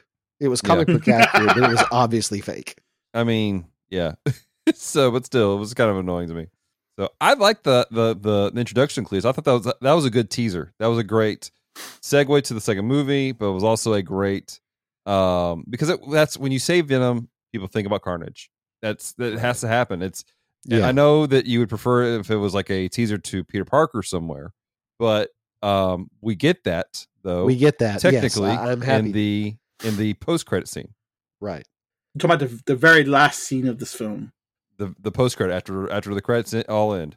Crap, Did you watch it? the post credit? Did you guys walk out I, of the I theater did, early? but my, my, my, my, my brain went. f- What was it? Well, At the very end, it says elsewhere is in another universe. yeah, yeah, yeah, yeah. Okay, yeah, that, that was like the. the Oh my goodness, that was like the world's longest post credit. It was like what four minutes long. Yeah, it was. it It was essentially a trailer for Into the Spider Verse. Yes, Right. it was. Which was, was, like, a whole it was a whole scene from the Into the Spider Verse, which I love that movie. Yes. I didn't stay for any of the post credit stuff, mid credit, post credit stuff. yeah, it wasn't even Looks like three hours long. to Why you pee. took off so fast? You didn't drink that much soda. Uh, well, you know, I was happy, and I because it's not I- an actual Marvel movie. I didn't expect I- uh, I- there to be. Yeah, admit it. You have TTBS. Ah, okay, I was kind of wondering why you took off so fast. So, and I had a I had to order a new taco machine. Yeah, because you keep throwing that freaking thing up in space for I don't know. Well, I don't you what know is your what? problem with tacos? And I have no problem with tacos. I love tacos. I could eat tacos every day, all day for the rest of my life. I blame Glix because she is against me in everything I do. So I'm sorry. Uh, we can re-roll the tape if you'd like, but I clearly remember the words "Glix launch into space" coming No. out of your mouth last week. No, I said hacks. Hacks. Hacks. I'm sorry. Hacks launched in space. So it last week last last last episode yes that was mine this this current episode no that was glix i pushed the i pushed the beam him up button and we the one lost that's on the taco other side of the room from where you were. Wait No, a no, second. no. Is is Glix calling me fat? Is Glix saying that there is not enough room for the taco machine and me right now? I'm see taking. Gl- see glix is a horrible horrible person I'm, I'm I'm I'm I'm a little offended here. I think am. you're taking Yeah, this way too personal, John, because you know I know I discovered your little secret escape and we boarded that up. Okay, that way you wouldn't escape. But launching the taco machines, our source of food, is unnecessary, mate. Okay, you don't have to be keep doing that. bro they still have the to- they still we still have the tofu machine I don't eat freaking tofu. Who eats tofu here? i do Yeah, you're because you're from freaking Washington. That's why. And just like that, scenes from Doug come to mind. it's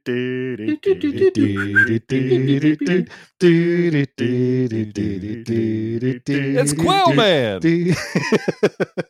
Wasn't right, that any- movie in the dumpster too? Any Doug's final final thoughts on the film before we give our rating? all i have left in me is the final rating man Yeah, I want to give one last thought. I appreciated the final fight scene between Venom and Riot Mhm. because of the um, fluidity of the symbiotes. Um, and this is a bit of a spoiler for the third movie, for the second movie. I was missing that fluidity in the second movie with Carnage. Um, but I, I thought it was a fun fight scene.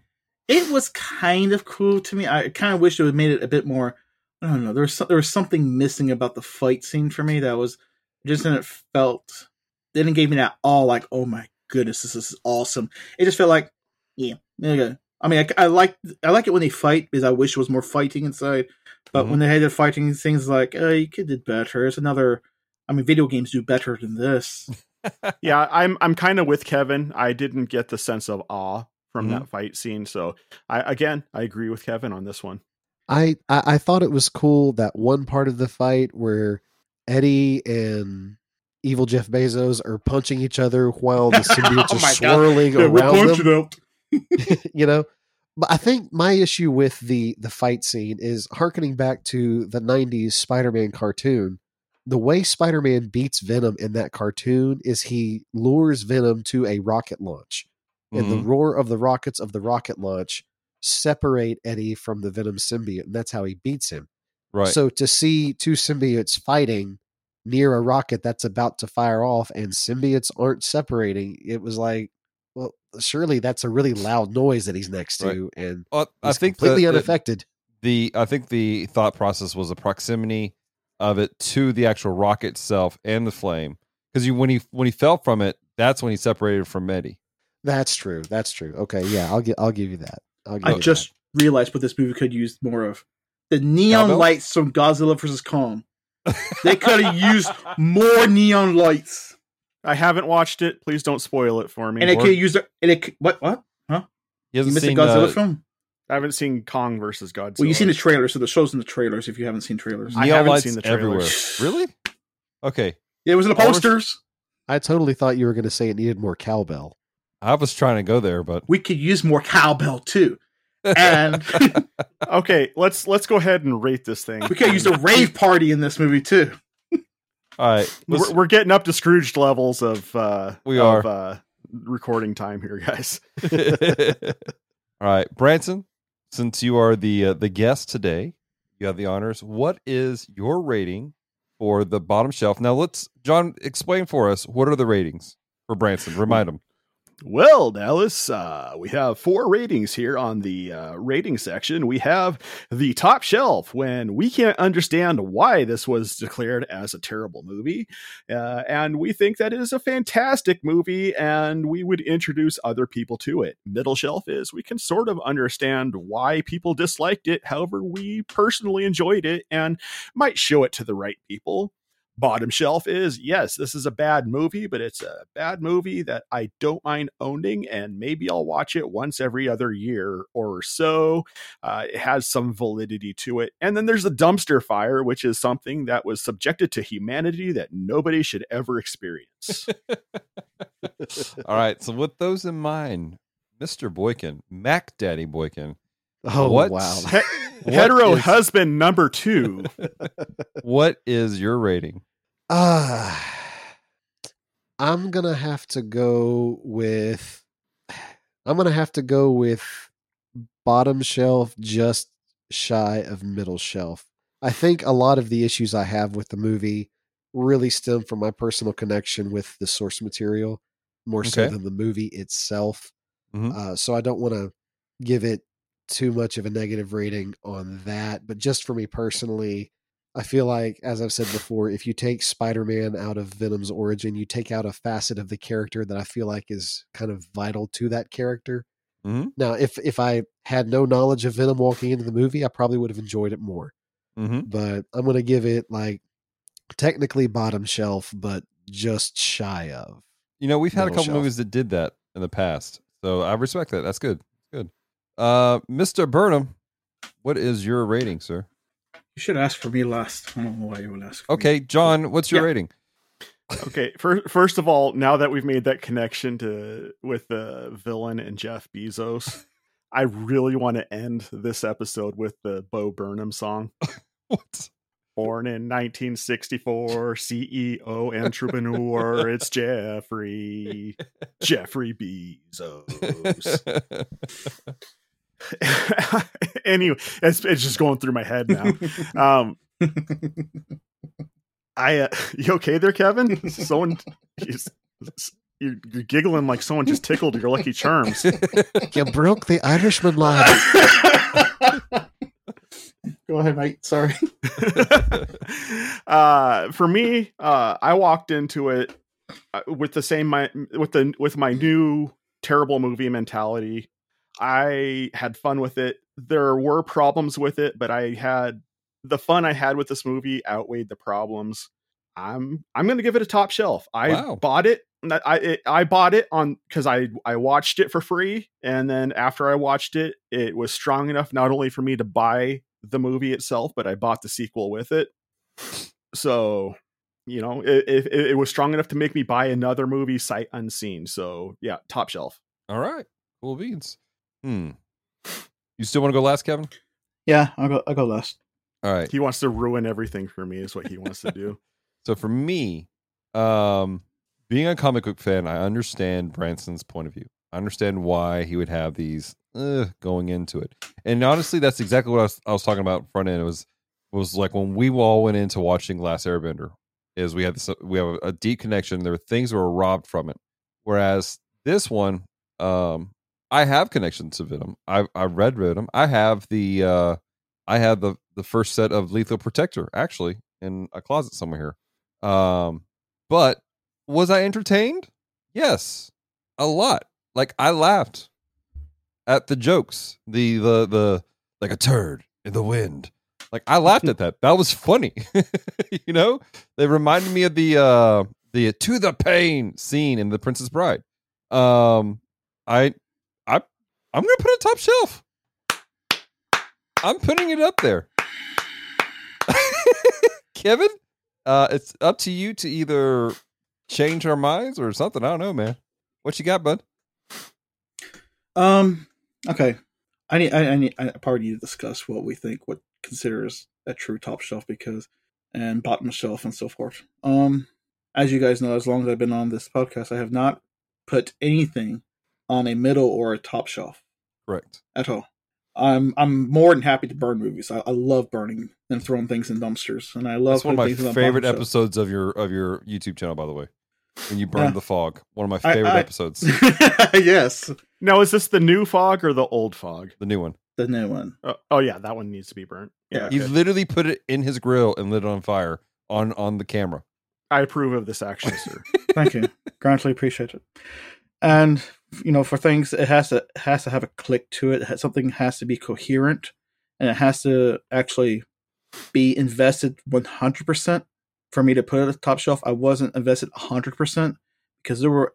Um, I don't mind plot holes in films. I know it's expected and so forth. This one just had a bit too much, and there was a lot, a lot of things that wasn't explained. But at the same time, I was entertained. I did had fun with it, and there was lots of parts I laughed and so forth. Was it cheeky? Yeah, cheesy, sure. And something um I can't say is pure rubbish. Like no one should ever see it. I think someone should at least see it once.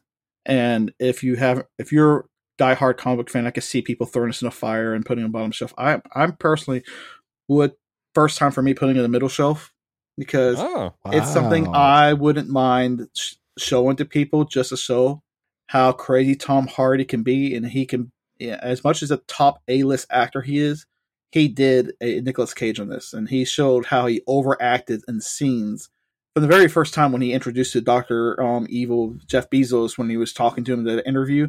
It was just so funny. 1964 CEO entrepreneur. It's It- Jeffrey Jeffrey Bezos. It, no, no, no, those certain scenes were fun. The f- scenes that weren't fun was watching him fight in the dark. And um, I loved when he shows his full suit because I'm like, that's what everyone wanted to see in Venom. Even if you're not a fan of Venom, you want to see his suit. We got to see the suit. We got to see certain things.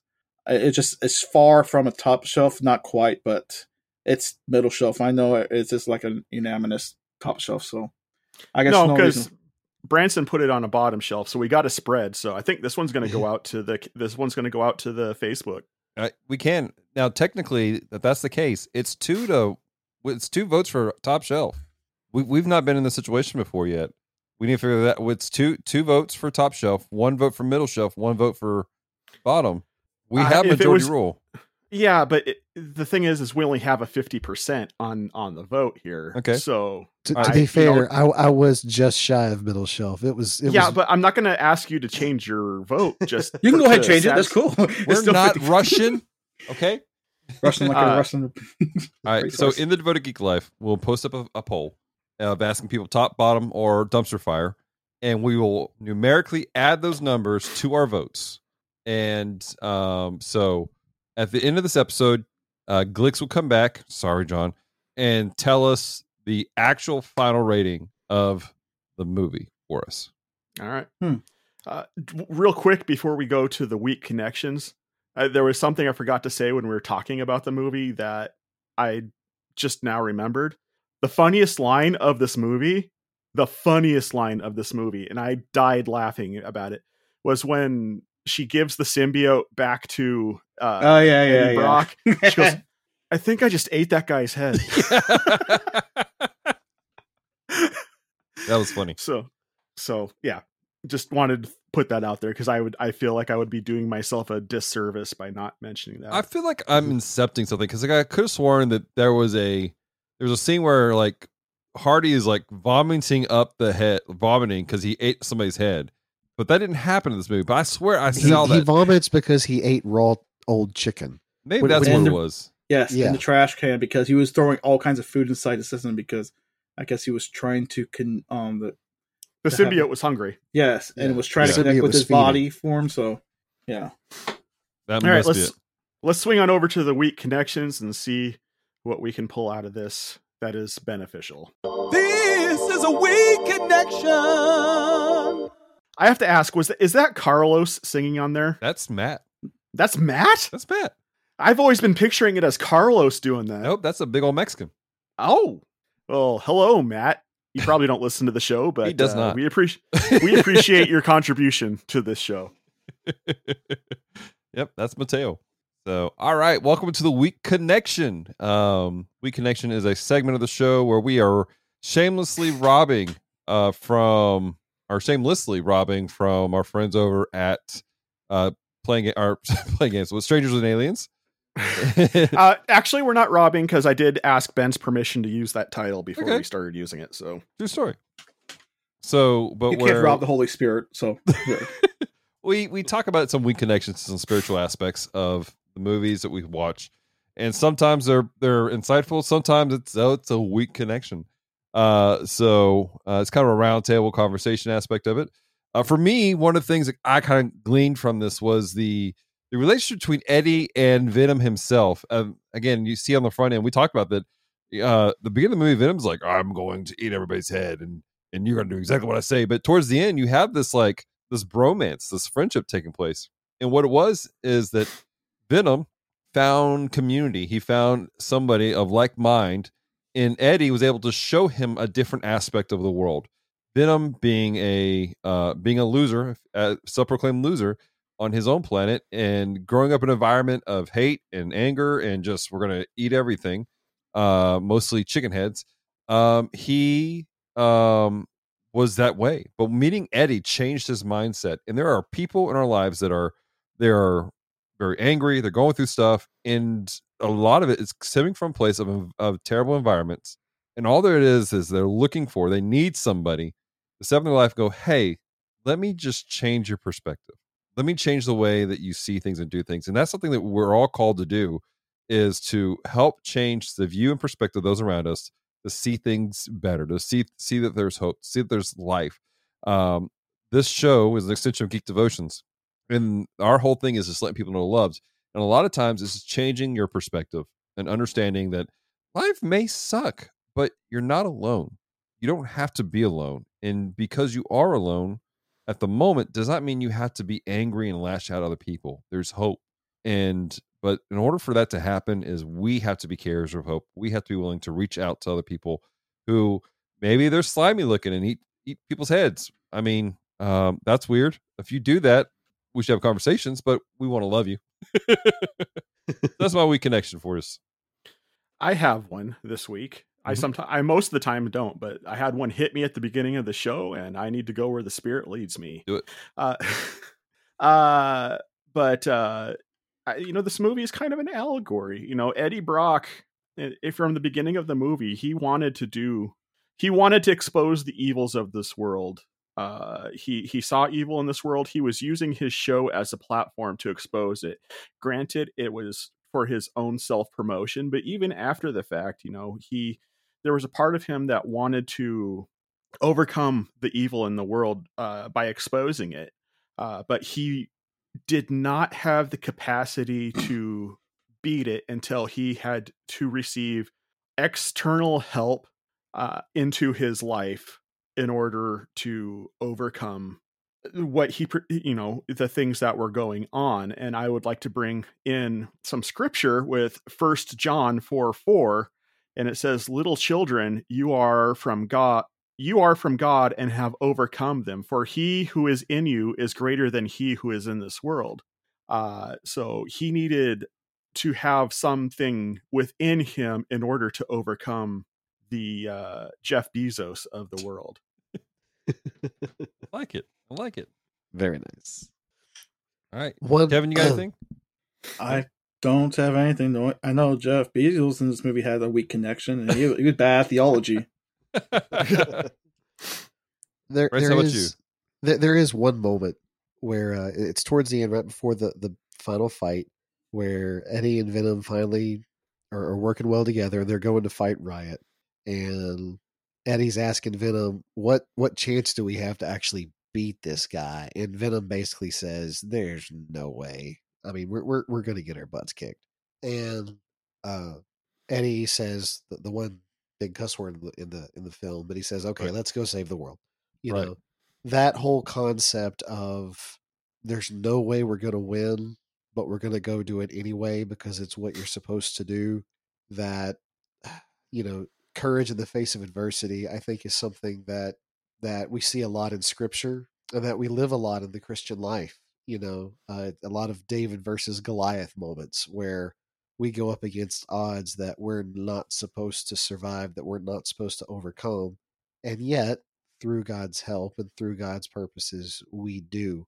And, and so that was a, a, a heroic moment, and I think an inspiration that no matter how big the evil is that we face, whether it's depression, anxiety, sin, gooey alien monsters trying to take over the world, whatever, you you do what God calls you to do. You do what's right because it's right. It's not a question of, oh, well, I won't be successful. It's a question of what is right. What do I need to go do? And, and so I I appreciate that moment and that and the lesson that it teaches that it's not about how big the enemy is. It's about Mm. how big our God is. Yeah, it's great. Love it. All right. Well, that's our weak connection. Love to hear from you guys. Love to hear you guys' thoughts on on uh, on this movie. Do you like it? For you, is it a top shelf, middle shelf, or bottom shelf? Uh, you'll find out our, our our final rating, including the thoughts from the amazing folks of the Devoted Geek Life, which is a Facebook group connected to Geek Devotions. Um, and uh, at the end of this episode, um, Branson, how Are we just doing the Facebook group, or are we going to have the uh, Discord on there as well? Because there's Uh, some people on the Discord that aren't on the Facebook. You know, that's a great idea. We'll add it to the Discord. So I will make that happen. So, um, yeah. So we'll add a, all that in. Uh, Branson, uh, if you could let people know uh, what you do and how they can get hold of you if they want to. Alrighty. Uh, I have the distinct pleasure of being a comic book reviewer for Geek Devotions. My little corner of Com Talk is Bees, Views, and Reviews. It's where I promote faith based, family friendly comics and the creators that make them.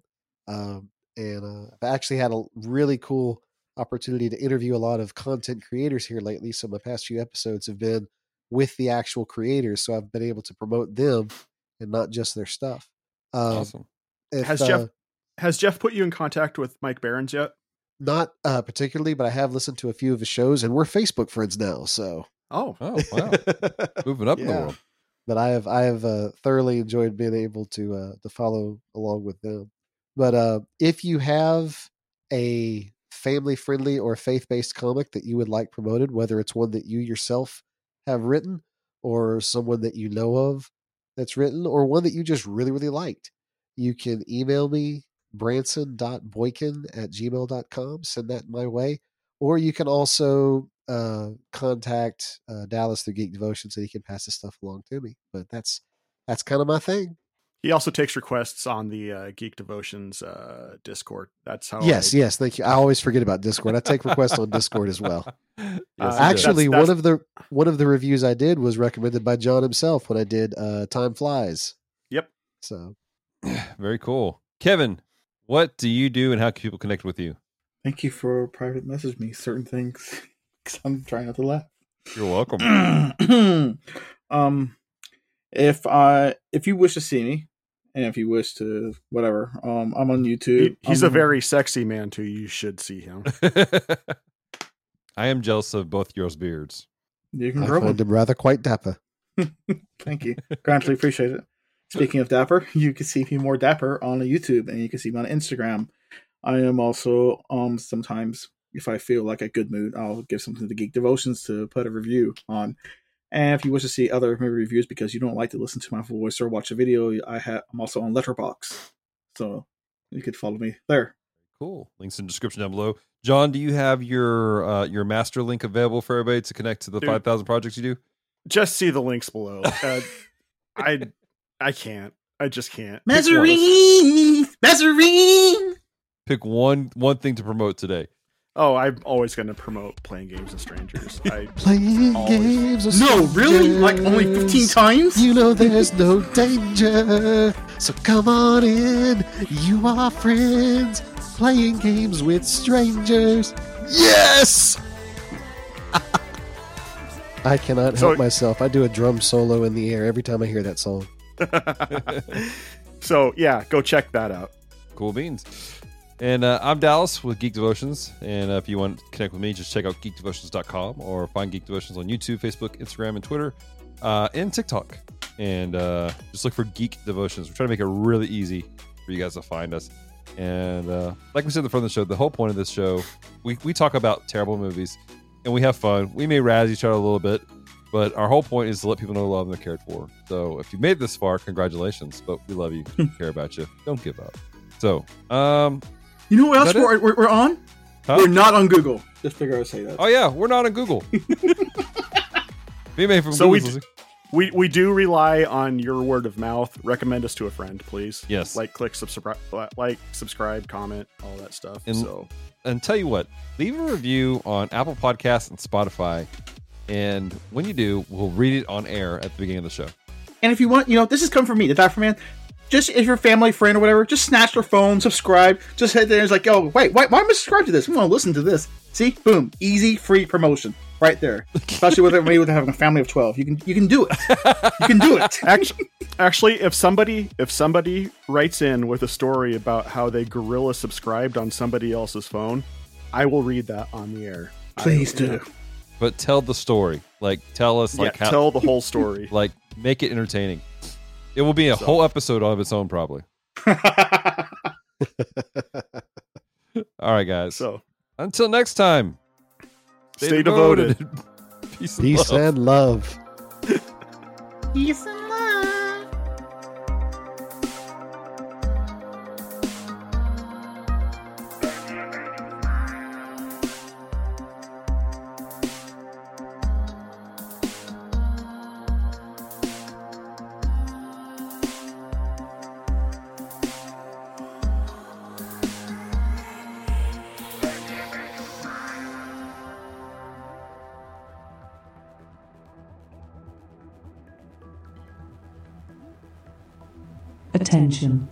Final results from our poll in the Devoted Geek Life Facebook group. The official rating of the 2018 film, Venom is Middle Shelf. Thank you to everyone who voted and for those who have listened to this episode. Stay connected with the Bottom Shelf by following our Instagram and Facebook. Simply search for the Bottom Shelf Podcast. End communication in 3, 2, 1. Wait.